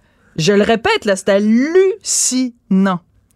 C'est pour se taire et écouter et pour faire ce qu'on leur dit. Hey, ça, Alors, change ça. Change ça. Toi, je te demande, Richard Martineau, c'est quoi la place euh, des femmes euh, dans le mouvement? Hey, faut qu'elles se taisent. Ta gueule, ta gueule, puis ce qu'on- ce écoute. leur dit. Ta gueule, puis écoute, puis tu fais ce que je te dis. C'est ça Puis qui est on ça. est censé. Puis ça, là, c'est c'est Aurélie Langto, là. C'est euh, le féminisme. Écoute, Donc, Aurélie elle- Langto, c'est rien à côté de Martine Delvaux. Ben, elle, là, écoute, là. Martine Delvaux, quand ça a été... c'est un cas, là. Oui, c'est un cas. Écoute, après avoir écrit différents textes dans la presse où elle disait les films de Denis Villeneuve, puis le film euh, Le Mirage, puis tout ça, là, c'est tous des films, c'est ça, on glorifie la violence faite aux femmes. Non, c'est pas ça. Déjà des textes assez craqués. Mais là, pour la, euh, la Saint-Valentin, elle a écrit un texte qui s'intitule Il faut aimer les femmes. Et elle s'adressait aux hommes en disant Vous savez, c'est à Saint-Valentin, vous allez nous sortir, vous allez nous amener au restaurant, vous allez nous donner des fleurs. Pas sûr que vous nous aimez. Pas sûr vous nous aimez. Écoute, c'était hallucinant. Je me demande si vous nous aimez vraiment. Êtes-vous capable d'être sincèrement curieux de nous? Je me demande si vous nous aimez assez pour arrêter de parler deux minutes et nous écouter. Tabarnouche, que- c'est au Québec, allô? On est-tu à la, on vit-tu sur la même planète, euh, toi puis moi, Martine Delvaux? Non, mais ces Faut femmes-là. que les gars québécois se taisent deux minutes pour qu'on entende parler les femmes. Ben oui, les femmes, on les entend nulle part au Québec. hein. C'est leur parole et, et si- Écoute, ces femmes-là ne parlent jamais, jamais de la condition des femmes dans d'autres pays. Dans certains pays, jamais. Florence Foresti, au César, qui a chialé contre Polanski, agresseur sexuel, Weinstein, agresseur sexuel, Epstein, agresseur sexuel, et Dominique Strauss-Kahn, agresseur sexuel. Rien sur Tariq Ramadan. Ouais, faut Tariq qui. Ramadan, Islamologue réputé. islamologue réputé, qui est maintenant, euh, euh, qui, est- qui était considéré comme un des plus grands intellectuels au monde. Ha! Alors, qui est très près des frères musulmans, qui est très près des islamistes, et finalement, qui était, qui est un agresseur Ben, sexuel. attends, il faut que ce soit prouvé devant. Il faut que ce soit prouvé de la même façon que dans les autres cas. Tant que c'est pas prouvé Non, devant mais en de parlent pas. justice. Ils en parlent pas, ces féministes-là. Pourquoi? Parce que le gars, il est musulman, puis parce que le gars, il a le teint basané. Là, soudainement, on n'en parle pas. Quand tu es un agresseur blanc, ah, là, on va parler de toi, puis on va te rouler dans la marde, puis tout ça. Mais quand tu es un agresseur d'une autre race, comme ce fut le cas à, à Bo- à Cologne. Cologne, à Cologne, où il y a Rappelle gens- Cologne, rappelle Cologne. Ben, rappelle-le. Bon, ben, euh, Cologne, euh, Nouvel An, euh, donc euh, à Cologne, en Allemagne, il y a quoi, trois ans, quatre ans, des grandes, grandes fêtes, des célébrations et tout ça pour le, le- le jour de l'an et des rassemblements publics. Et là, il y a des hordes, mais vraiment, j'utilise le mot horde parce qu'ils étaient vraiment très nombreux, d'hommes qui ont agressé sexuellement des femmes. Or, quand on a eu les rapports de police, il y avait une proportion démesurée de, de, de migrants, de gens qui n'étaient pas d'origine allemande, euh, et euh, en particulier Asie du Sud-Est, Afrique du Nord, puis euh, Afrique. Mais là, les féministes, qui normalement auraient été crinqués au plafond. Écoute, c'est des gens là qui se faisaient agresser. T'imagines, il y, a- il y a un groupe de 50 hommes qui arrivent devant toi, puis qui, qui commencent à t'agresser, puis la, police peut rien faire parce qu'il y a comme des centaines et des centaines et des centaines de gens dans les rues. Normalement, les féministes auraient dû, dans la seconde qui a suivi, dénoncer ce, ce, ce harcèlement. Écoute, il y a des centaines de femmes qui ont été agressées. Les féministes ont dit, ah, je me rappelle de Conradi, là, l'ancienne du Conseil euh, de la, l'ancienne de la Fédération des femmes du Québec, qui avait dit, ah, on va attendre, il faut voir, il faut prendre un temps de oui. réflexion. Fait qu'il y a deux sortes d'agressions, d'agresseurs sexuels. Les agresseurs sexuels blancs qui sont des enfants de chienne, puis les, les agresseurs sexuels racisés. Ça, on en parle pas. Non, mais euh, ce qu'il y a en plus, c'est que dans le cas de, de, de ces différents noms que tu as mentionnés tout à l'heure, il y a un principe de base qui est assez simple. Quand, si une femme se lève et dit « ce gars-là m'a agressé », Bon, il faut minimalement que la police fasse enquête. Si la police fait enquête puis qu'on considère qu'il y a matière à ben, la couronne ou ce qu'il y a dans différents pays euh, de, selon le- les, les endroits où on est, va déposer des accusations. Puis c'est pas tout. Après qu'il y ait des accusations qui est déposées, il faut qu'il y ait un procès qui soit juste et équitable. Et après, cette personne-là est condamnée ou est acquittée. Donc, c'est un principe qui, est, qui est pas mal de base. Mais dans ces cas-là, maintenant, on, on fait fi de tout ça. T'as plus besoin, t'as juste besoin qu'il y ait une femme qui dise euh, il l'a fait. Et c'est drôle dans le cas de Tariq Ramadan, là les féministes disent ben attendez deux secondes, faut attendre qu'il Ben ait été condamné en justice. Mais par- Patrick Bruel par contre, il a pas le droit à la même présomption d'innocence. Patrick Bruel, on annule ses spectacles, faut pas aller voir ses films, faut pas aller voir tout ça. Ben, On le présume coupable. Mais, mais l'antiracisme est en train de, de rendre la gauche totalement aveugle et sourde. Écoute, as-tu lu le À un devoir moment donné, le- la, la couleur de la peau, ça compte pas. Si t'es un agresseur, t'es un agresseur. On s'en fout de quelle race que t'es. On s'en fout. Hier, dans le Devoir, Odile Tremblay, qui est critique de cinéma, se prononce sur l'affaire euh, Polanski. Et elle dit, mais c'est plate, je l'ai pas devant moi, donc je vais devoir citer de mémoire. Elle dit, euh, on est habitué que la droite censure. On, on pense en particulier à l'Église catholique qui a pendant des années censuré des œuvres d'art. Elle dit comment se fait-il qu'aujourd'hui ce soit la gauche qui censure? Attention, danger. Et elle dit il faut pas minimiser euh, les droits des femmes qui sont lésés, il faut pas minimiser les agressions sexuelles contre Il les femmes. il est temps que le devoir se attention, Il danger. est temps que le devoir se réveille. Là, à, Oui, part, à mais- part Christian Rioux, là, qui est réveillé depuis longtemps. Là. Oui, mais écoute, elle, elle dit ça dans le devoir, là. Elle dit euh, le, le- la, la gauche est en train de devenir aussi, aussi censurante que l'a été la droite. Puis elle dit ça dans Odile Tremblay dans le devoir, puis c'est correct. Moi, j'écris la même chose dans le journal de Montréal. Je me fais, Ben je me fais dire euh, toutes sortes d'affaires. Puis tu sais, là, Le discours féministe, là, il faut que les femmes se tiennent ensemble, puis il faut que les femmes soient solidaires. C'est de la Christie de bullshit. C'est de la bullshit. Parce que ces féministes-là ne parlent jamais de Lise Ravary, ne parlent jamais de toi, ne parlent jamais de Nathalie euh, El Grabli-Lévy, Mais ne parlent jamais, Bombardier, ne parlent jamais de Denise 90. Bombardier, ne parlent jamais parce que ce sont de mauvaises féministes parce qu'elles sont de droite. Elles parlent jamais de Margaret Thatcher, elles parlent jamais de, tu sais, la, la- solidarité féminine, c'est de la bullshit. C'est la solidarité féminine entre femmes de gauche. Tu sais, quand, c'est quand toi, là, il y, en a plein, plein, plein de recueils, là, euh, de textes collectifs, là, sur les féministes au Québec. Puis tu sais, t'ont-tu déjà demandé de participer à ça? Ils t'ont jamais demandé de participer à ça. T'as jamais reçu la moindre invitation de ça? Ben non. De toute façon, même, des, même des documentaires, c'est. c'est, c'est... Tout le temps la même gang, c'est tout le temps Clermont Dion, Aurélie Langto, Martine Delvaux, c'est tout le temps la même gang, Judith Lucie, puis tout ça. T'es jamais là-dedans. Toi, t'es pas une féministe, toi. Non, mais de toute façon, à Radio-Canada, ils m'inviteront jamais pour faire un, faire un panel. tout le même gang. Pascal Navarro, c'est toute la même gang qui, tout- qui, qui pense toutes pareil. Écoute, finalement, à un ce moment sont, donné- pas, ce sont pas des féministes, ce sont des gauchistes. C'est des gauchistes qui, qui se disent féministes, mais ce, ce sont d'abord et avant tout des gauchistes. Écoute, à un moment donné, il y a peut-être euh, deux ou trois ans, il y avait eu plusieurs essais de femmes qui se questionnaient sur les dérapages du féministe. Il y avait eu des essais en France, euh, entre autres Eugénie Bastier, etc. Et il y avait eu des essais aux États-Unis. Il y a vraiment eu une vague à un moment donné où il y a eu plusieurs essais pas anti-féministes, mais des femmes qui disaient, ben, on peut se questionner sur certains dérapages du mouvement féministe. Puis moi, j'avais pris ces trois livres-là. J'avais écrit à la recherchiste de l'émission euh, littéraire à la radio de, Radio-Canada. Plus on est de fous, plus on lit. Puis j'avais dit, il me semble, ce serait intéressant, de, de venir parler de ça. Ça a pris comme un mois avant que la recherchiste me rappelle. Puis elle m'a dit, Oh, on est désolé, on est bouqué jusqu'à la fin de l'année. Je l'avais appelé genre au mois de février, tu sais.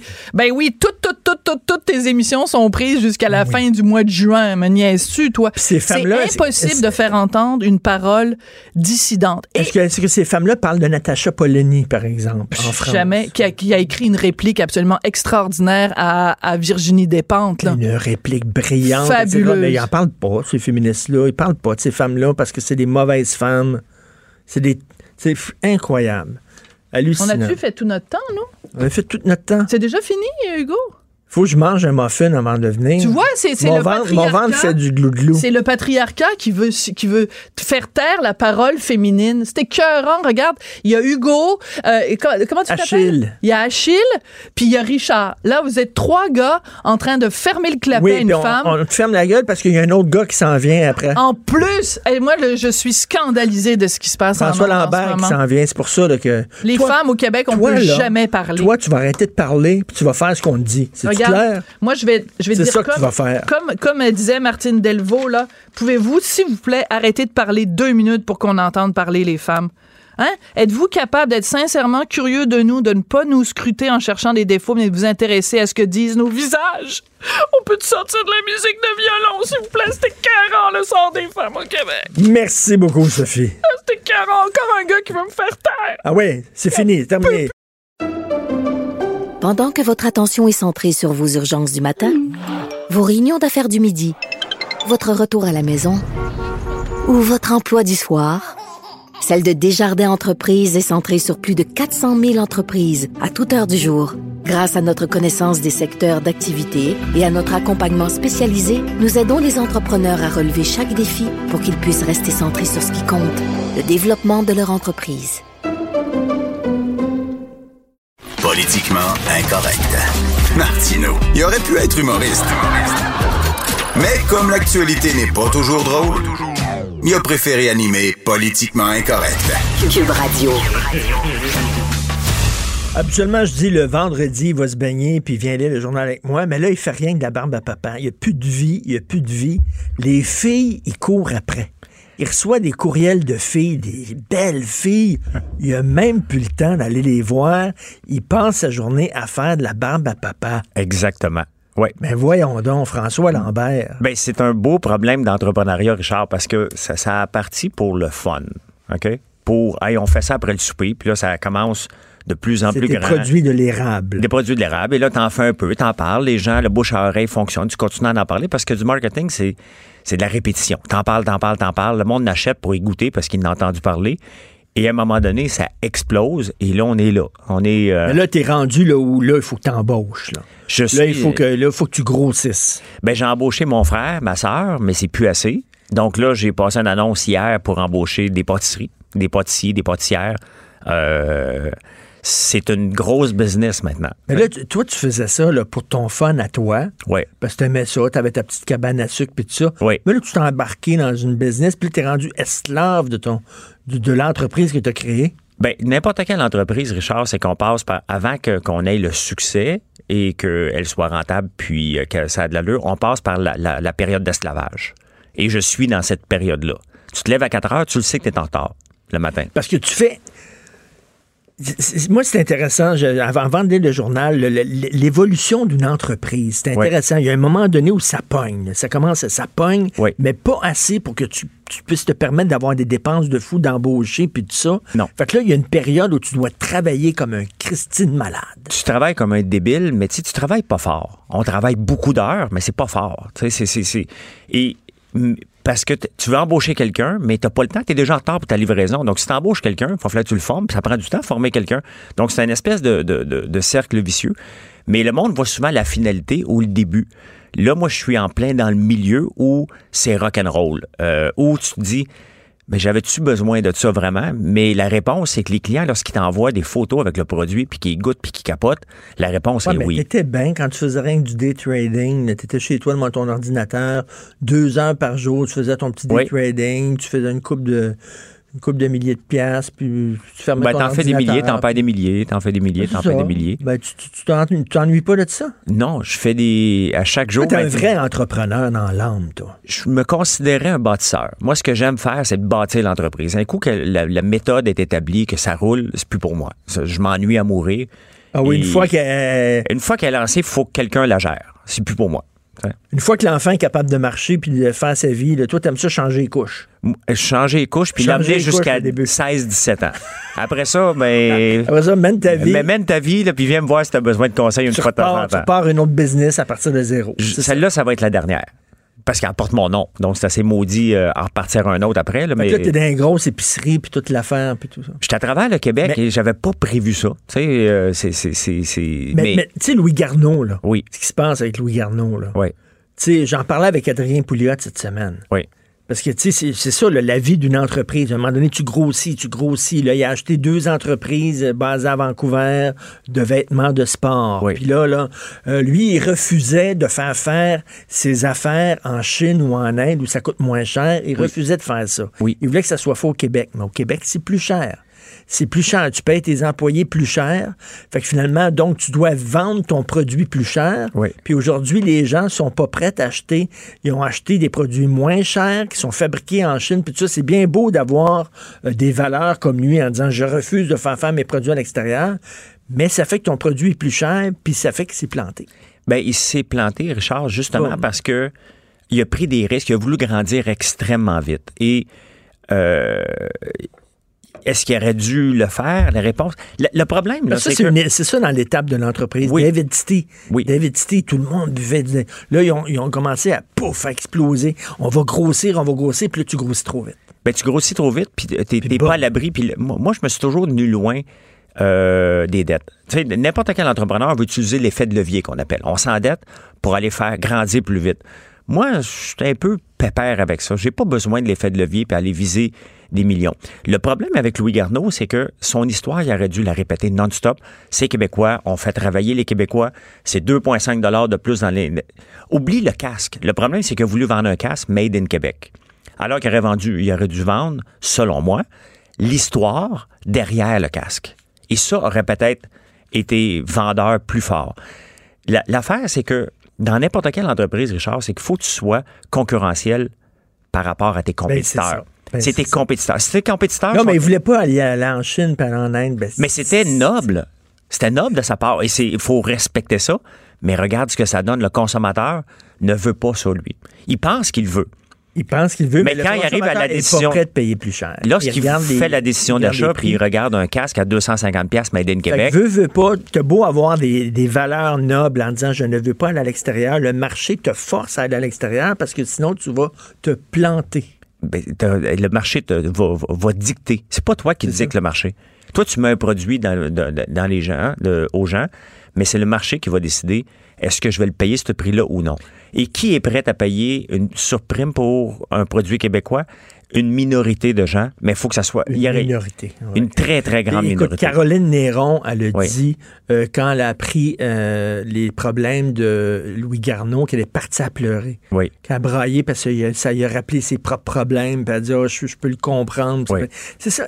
L'entreprise, c'est pas, pas facile. Tu travailles, tu travailles, tu travailles, puis à un moment donné, tu, tu veux grossir trop vite, puis là, paf. La réalité te. La réalité décide. T'as as beau penser ce que tu veux, dès que tu es fragilisé, dès que tu as des dettes, tu des coûts fixes. Puis c'est ça que je dis aux jeunes entrepreneurs, gardez vos coûts fixes le plus bas possible, le plus longtemps possible. Un coup que la recette est établie, grandissez rapidement, maintenez-vous loin des dettes parce que c'est ça qui arrive. 32 millions de dettes, Louis Garneau, il n'a pas été 32 capable. millions. Euh, Caroline Néron, je pense qu'elle avait 9 millions de dettes. À un Là, moment il donné, là, il se retourne vers le gouvernement québécois. Je suis une entreprise québécoise, blablabla. Je suis un fleuron. J'aurais pu vendre à l'étranger. C'est ce qu'il dit. J'aurais pu m'en mettre plein les poches, vendre à l'étranger. Je veux pas. Je veux que ça reste ici, puis tout ça. Non, mais c'est-tu le rôle du gouvernement québécois de tout le temps venir à la rescousse des entreprises, puis des entrepreneurs qui ont pris des mauvaises décisions d'affaires? La réalité, c'est le rôle du gouvernement d'aider les entreprises qui... À partir, à qui- commencer. À partir, qui sont en mode euh, florissante. OK? Tu arroses une plante, tu y mets encore plus d'eau pour qu'elle se- qu'elle s'épanouisse, pour qu'elle fasse d'autres plantes, puis tout ça. T'encourages pas, t'aides pas une entreprise qui est en train de tomber, qui n'a pas réévalué sa recette. La recette de Louis Garneau en ce moment n'est pas bonne. La recette qu'il a voulu prendre, alors qu'il est en affaires depuis 27 ans, mais on le voit qu'il n'y a jamais euh, il y a toujours un risque d'être en affaires. Il y a toujours un danger d'être en affaires. Il faut se renouveler. Puis, il reste que. La, la compétition est là. Puis La compétition est là, puis, tu il y a Eh là, lui, là, il y a Decathlon, là, le- le- les Français qui ont débarqué ici, ça marche fort. Là. Ben oui. Puis tu sais, t'as l'équipeur, t'as sport expert, tu t'en as là, des endroits. Là. T'as- T'en as des alternatives. Et l'autre problématique de Louis Garneau, puis c'est une problématique que les, les auditeurs doivent comprendre, la passation des pouvoirs envers nos, nos- nos enfants. Euh, Oui, lui, euh, il a nommé son fils. son euh, fils. Il l'a- retiré deux fois, un peu comme Jean Coutu. Jean Coutu avait fait ça aussi avec François, je je pense que c'était François Jean. Euh, Coutu, le, le- le- le fils qui avait pris la tête de- des pharmacies Jean Coutu. Jean Coutu lui-même est obligé de revenir. Laurent Baudouin avec Pierre Baudouin, ça n'a pas marché. T'aimes ton enfant, tu construis une entreprise, mais en même temps, il faut que tu gardes la tête froide. C'est-tu la bonne personne? Il faut que je prenne la bonne personne pour diriger l'entreprise. Puis si c'est pas mon fils ou ma fille, ben c'est pas mon fils ou ma fille. Ben exactement. Puis là, on parle de quelqu'un. ben, Puis je veux pas être têteux parce que je suis aux zones de cube. Là, puis, mais Pierre Carl l'a réussi. Tu sais, il a pris le, le- le- le- le- le flambeau de son père et il en, il a- il a- il a- il en a fait une entreprise qui est florissante. Euh, donc, je suis pas en train de, de, de, de, de beurrer épais parce qu'on est ici, mais regarde, les Laurent Baudouin, Pierre Baudouin, ça n'a pas marché chez Bombardier. Jean Coutu, ça n'a pas marché avec son fils. Louis Garneau, définitivement, ça n'a pas marché. Il n'était pas l'homme de la situation, son fils non plus. Donc, des Ben, cas tu comme vois, ça- euh, Renaud Bré. Oui. Euh, Ah, mais Blaise, ça, ça a marché. Blaise, Blaise Renault, ça marche. Oui. C'est un gars qui est vraiment brillant. Oui. Puis il a repris Renaud Bré de son père, puis écoute, il a amené ça plus loin. Exactement. Ça peut marcher, mais c'est pas une garantie et c'est peut-être pas tout le temps la bonne chose à faire non plus d'impliquer euh, enfants. nos enfants. Si c'est la bonne personne, oui. Oui. Mais si c'est pas la bonne personne, non. Écoute, on pogne le journal. là. la ministre des Affaires autochtones n'a pas parlé aux Autochtones. Tu as une crise autochtone. tu as une ministre des Affaires autochtones. Oui.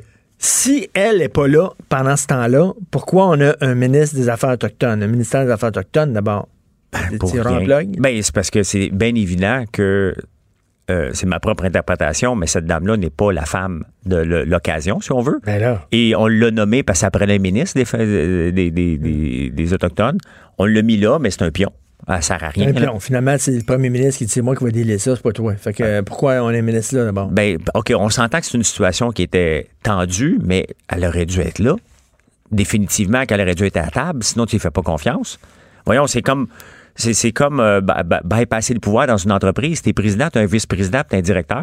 Tu décides de parler avec le directeur, puis tu bypasses tout le temps euh, le, vice-président. Le vice-président se sent comme un cave. Il va Ben dire oui. ben, Je vais garder mon salaire de 200 000, m'a fermé ma trappe. Là.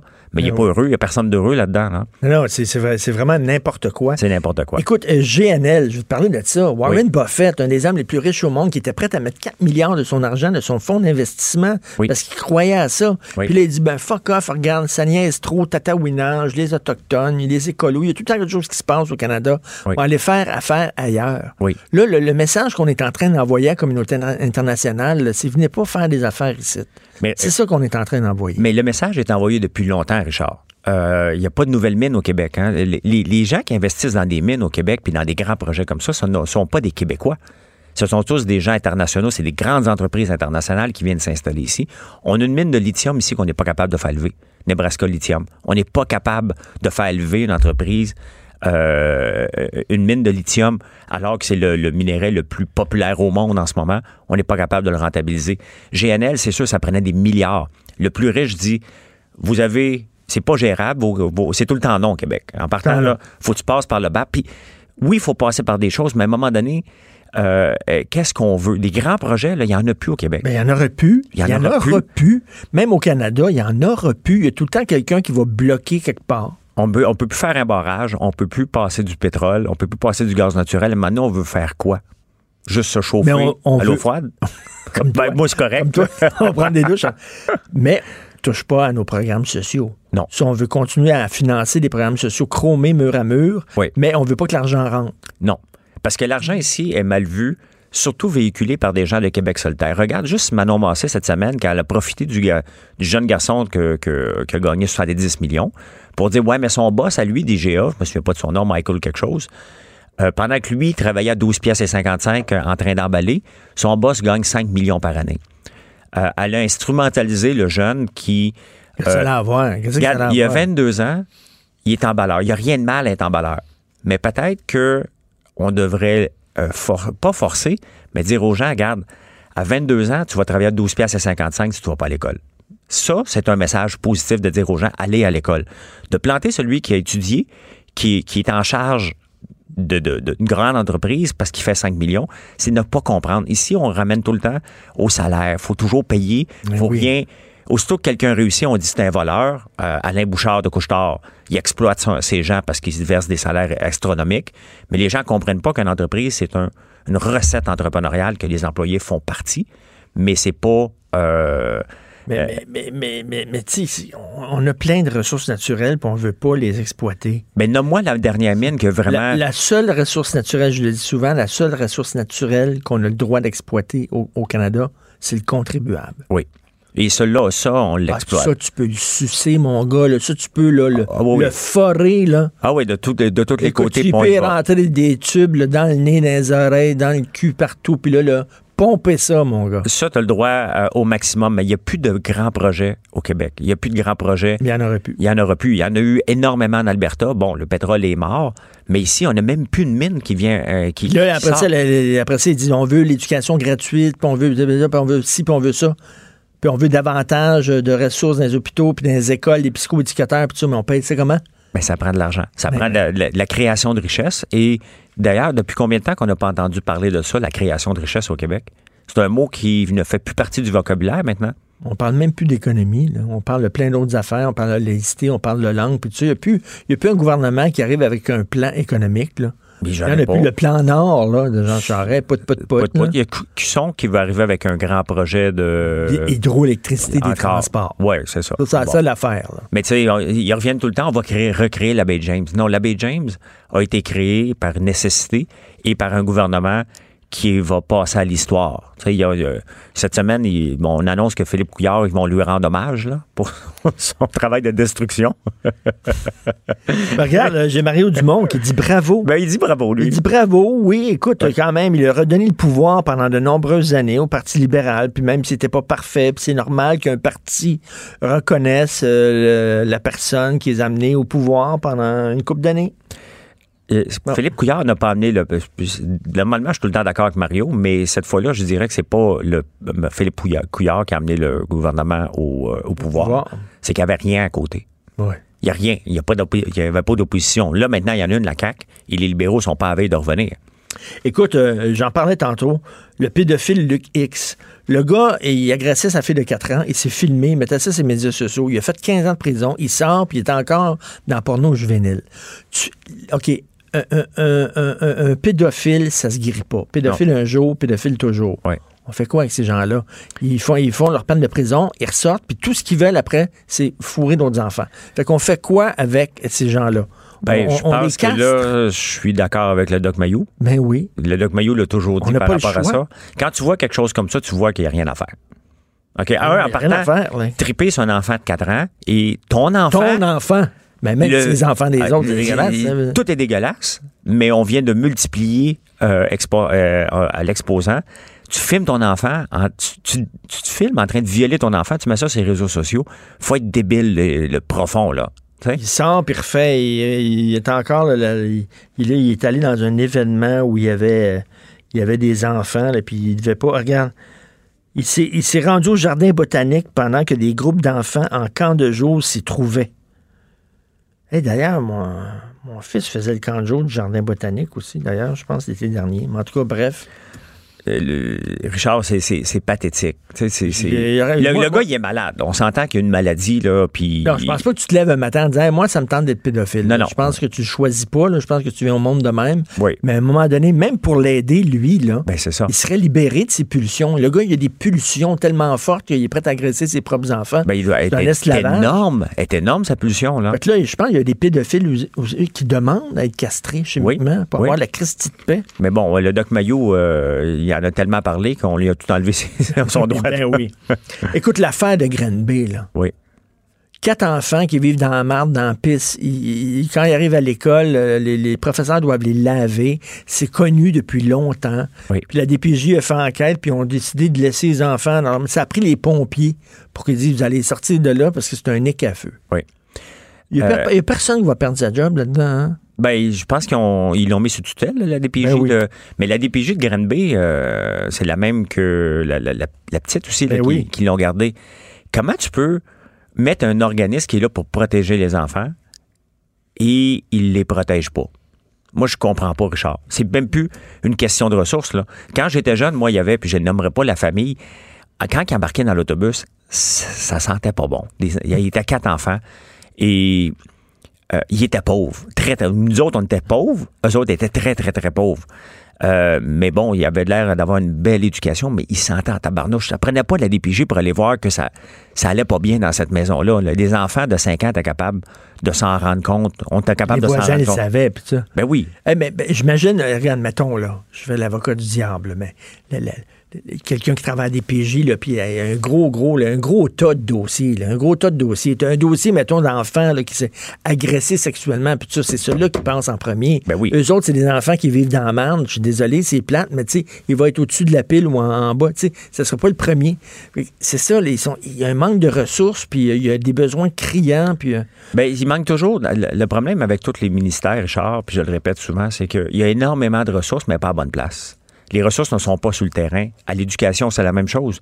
Qu'est-ce que des milliers de personnes font dans les bureaux du ministère de l'Éducation? Il va falloir se poser la question. C'est la même chose euh, à la. DPJ. Puis là, là, écoute, là, là, il y, a- il y a une belle fille qui te court après, là. Oui. Tu m'as montré sa photo l'autre jour, là. Oui. Aïe, aïe, là. Puis elle, elle est venue, elle est venue manger à la maison. Oui, mais Jonathan ne veut pas entendre ça. non, non, c'est pas Jonathan. non, non, mais là, arrête, arrête, c'est bien beau ton entreprise, faire des bambes à papa, là, mais euh, hey, un peu.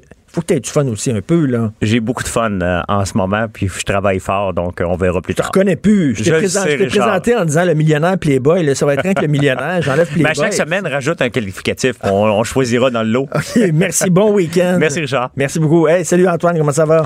Ça va bien, toi? Hey, on a une ministre euh, des Affaires autochtones qui parle pas avec les Autochtones dans une crise autochtone. Pas pire, ça? Oui, c'est ça. Pourtant, on me dit qu'elle est très orgueilleuse. Je- que- Qu'elle aimerait bien prendre sa place. En tout cas, je sais pas trop euh, ce qui se passe avec euh, Madame Damour. Euh, moi, j'y avais parlé euh, au moment des inondations dans, à, à Sainte-Marthe-sur-le-Lac. C'était dans son comté. Et puis, il, me sem- il- il me semblait qu'elle était très active. Alors, euh, C'est peut-être le premier ministre qui dit là, là tu vas te tasser, c'est, de mon recours, c'est de mon ressort à moi. Là, je sais pas. c'est clair que c'est ça qui arrive. C'est Ah ça. oui.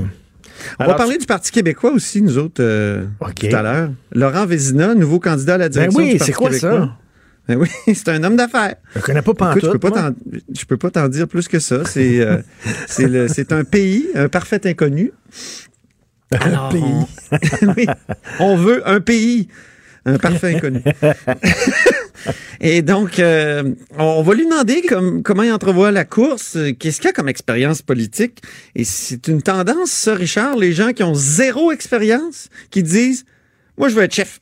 Ben oui. Calife à la place du calife, Ben tout oui. de suite. Si je suis chef, pas là. chef, je suis même pas sûr de continuer à faire de la politique. Hein? Guy, Na- Guy Nantel a même dit ça. Ben oui. C'est c'est vraiment étrange. Puis euh, Paul Saint-Pierre Plamondon avait fait ça lors de la dernière course. Là, au moins depuis, de Paul Saint-Pierre Plamondon, pour, pour, A- a pour, été euh, le dire, c'est un autre candidat. Le- Depuis, quand même, il, il a acquis un peu d'expérience. Il Ben a oui. été conseiller de l'Élysée, il, a- il a- il a étudié le Parti québécois. Donc là, il me semble que lui, il a acquis une certaine expérience. Il a été candidat aussi. Mais M. Vézina, pas candidat du tout. Il plonge en politique et voilà. Ben écoute, non, écoute, euh, tu vas lui parler? Oui, il sera avec nous, mais oui. OK, bon, bon, on va en savoir un peu plus sur le bonhomme. Écoute, Oui. euh, on t'écoute, bon week-end, on t'écoute avec Maude ici, Je merci. viens d'enregistrer un beau, euh, beau segment avec Luc La Liberté Oh! sur euh, les États-Unis. Tu sais tout- comment je l'appelle, moi, hein? Luc Freedom. Luc the Freedom. Luc the- il, est, il est tout le temps le fun, Luc. Hein? C'est tellement agréable de lui parler. Puis je trouve que son nom est un aptonyme parce que, tu sais, les Américains aiment tellement The Freedom. Ah oui, toi, t'es monsieur aptonyme. Donc, ce sont les gens, les gens qui portent le nom, le nom de leur travail. C'est ça. Ah, le gars qui fait du pain qui s'appelle Boulanger, le plongeur qui s'appelle Monsieur Plouf, etc. On en a parlé. là. Il y en a toujours des drôles là-dedans, des aptonymes. Oui. Alors, euh, Hugo Veilleux, c'est-tu un aptonyme? T'es-tu un veilleux? Toi, tu, tu te couches tu tard? tout? Ah, Veille-t-il? Il veille. Non, il se couche tôt. Hugo Veilleux se couche tôt. C'est quoi quand Ah, ton ça, c'est un contre-aptonyme. Un contre-aptonyme. Hugo Veilleux à la recherche, merci. Euh, Achille Moinet. Moinet, ça, non, il y y a rien Est-ce qu'il se pogne le moinet? Oh non, mais il, il n'a pas de talon d'Achille, par contre. Il n'a aucune faiblesse. Voilà. C'est bon, ça. Alors voilà, Achille euh, Moinet, merci beaucoup à la console, à la réalisation. Passez un excellent week-end, tout le monde. On se reparle lundi matin 8 h. Un très bon week-end politiquement incorrect.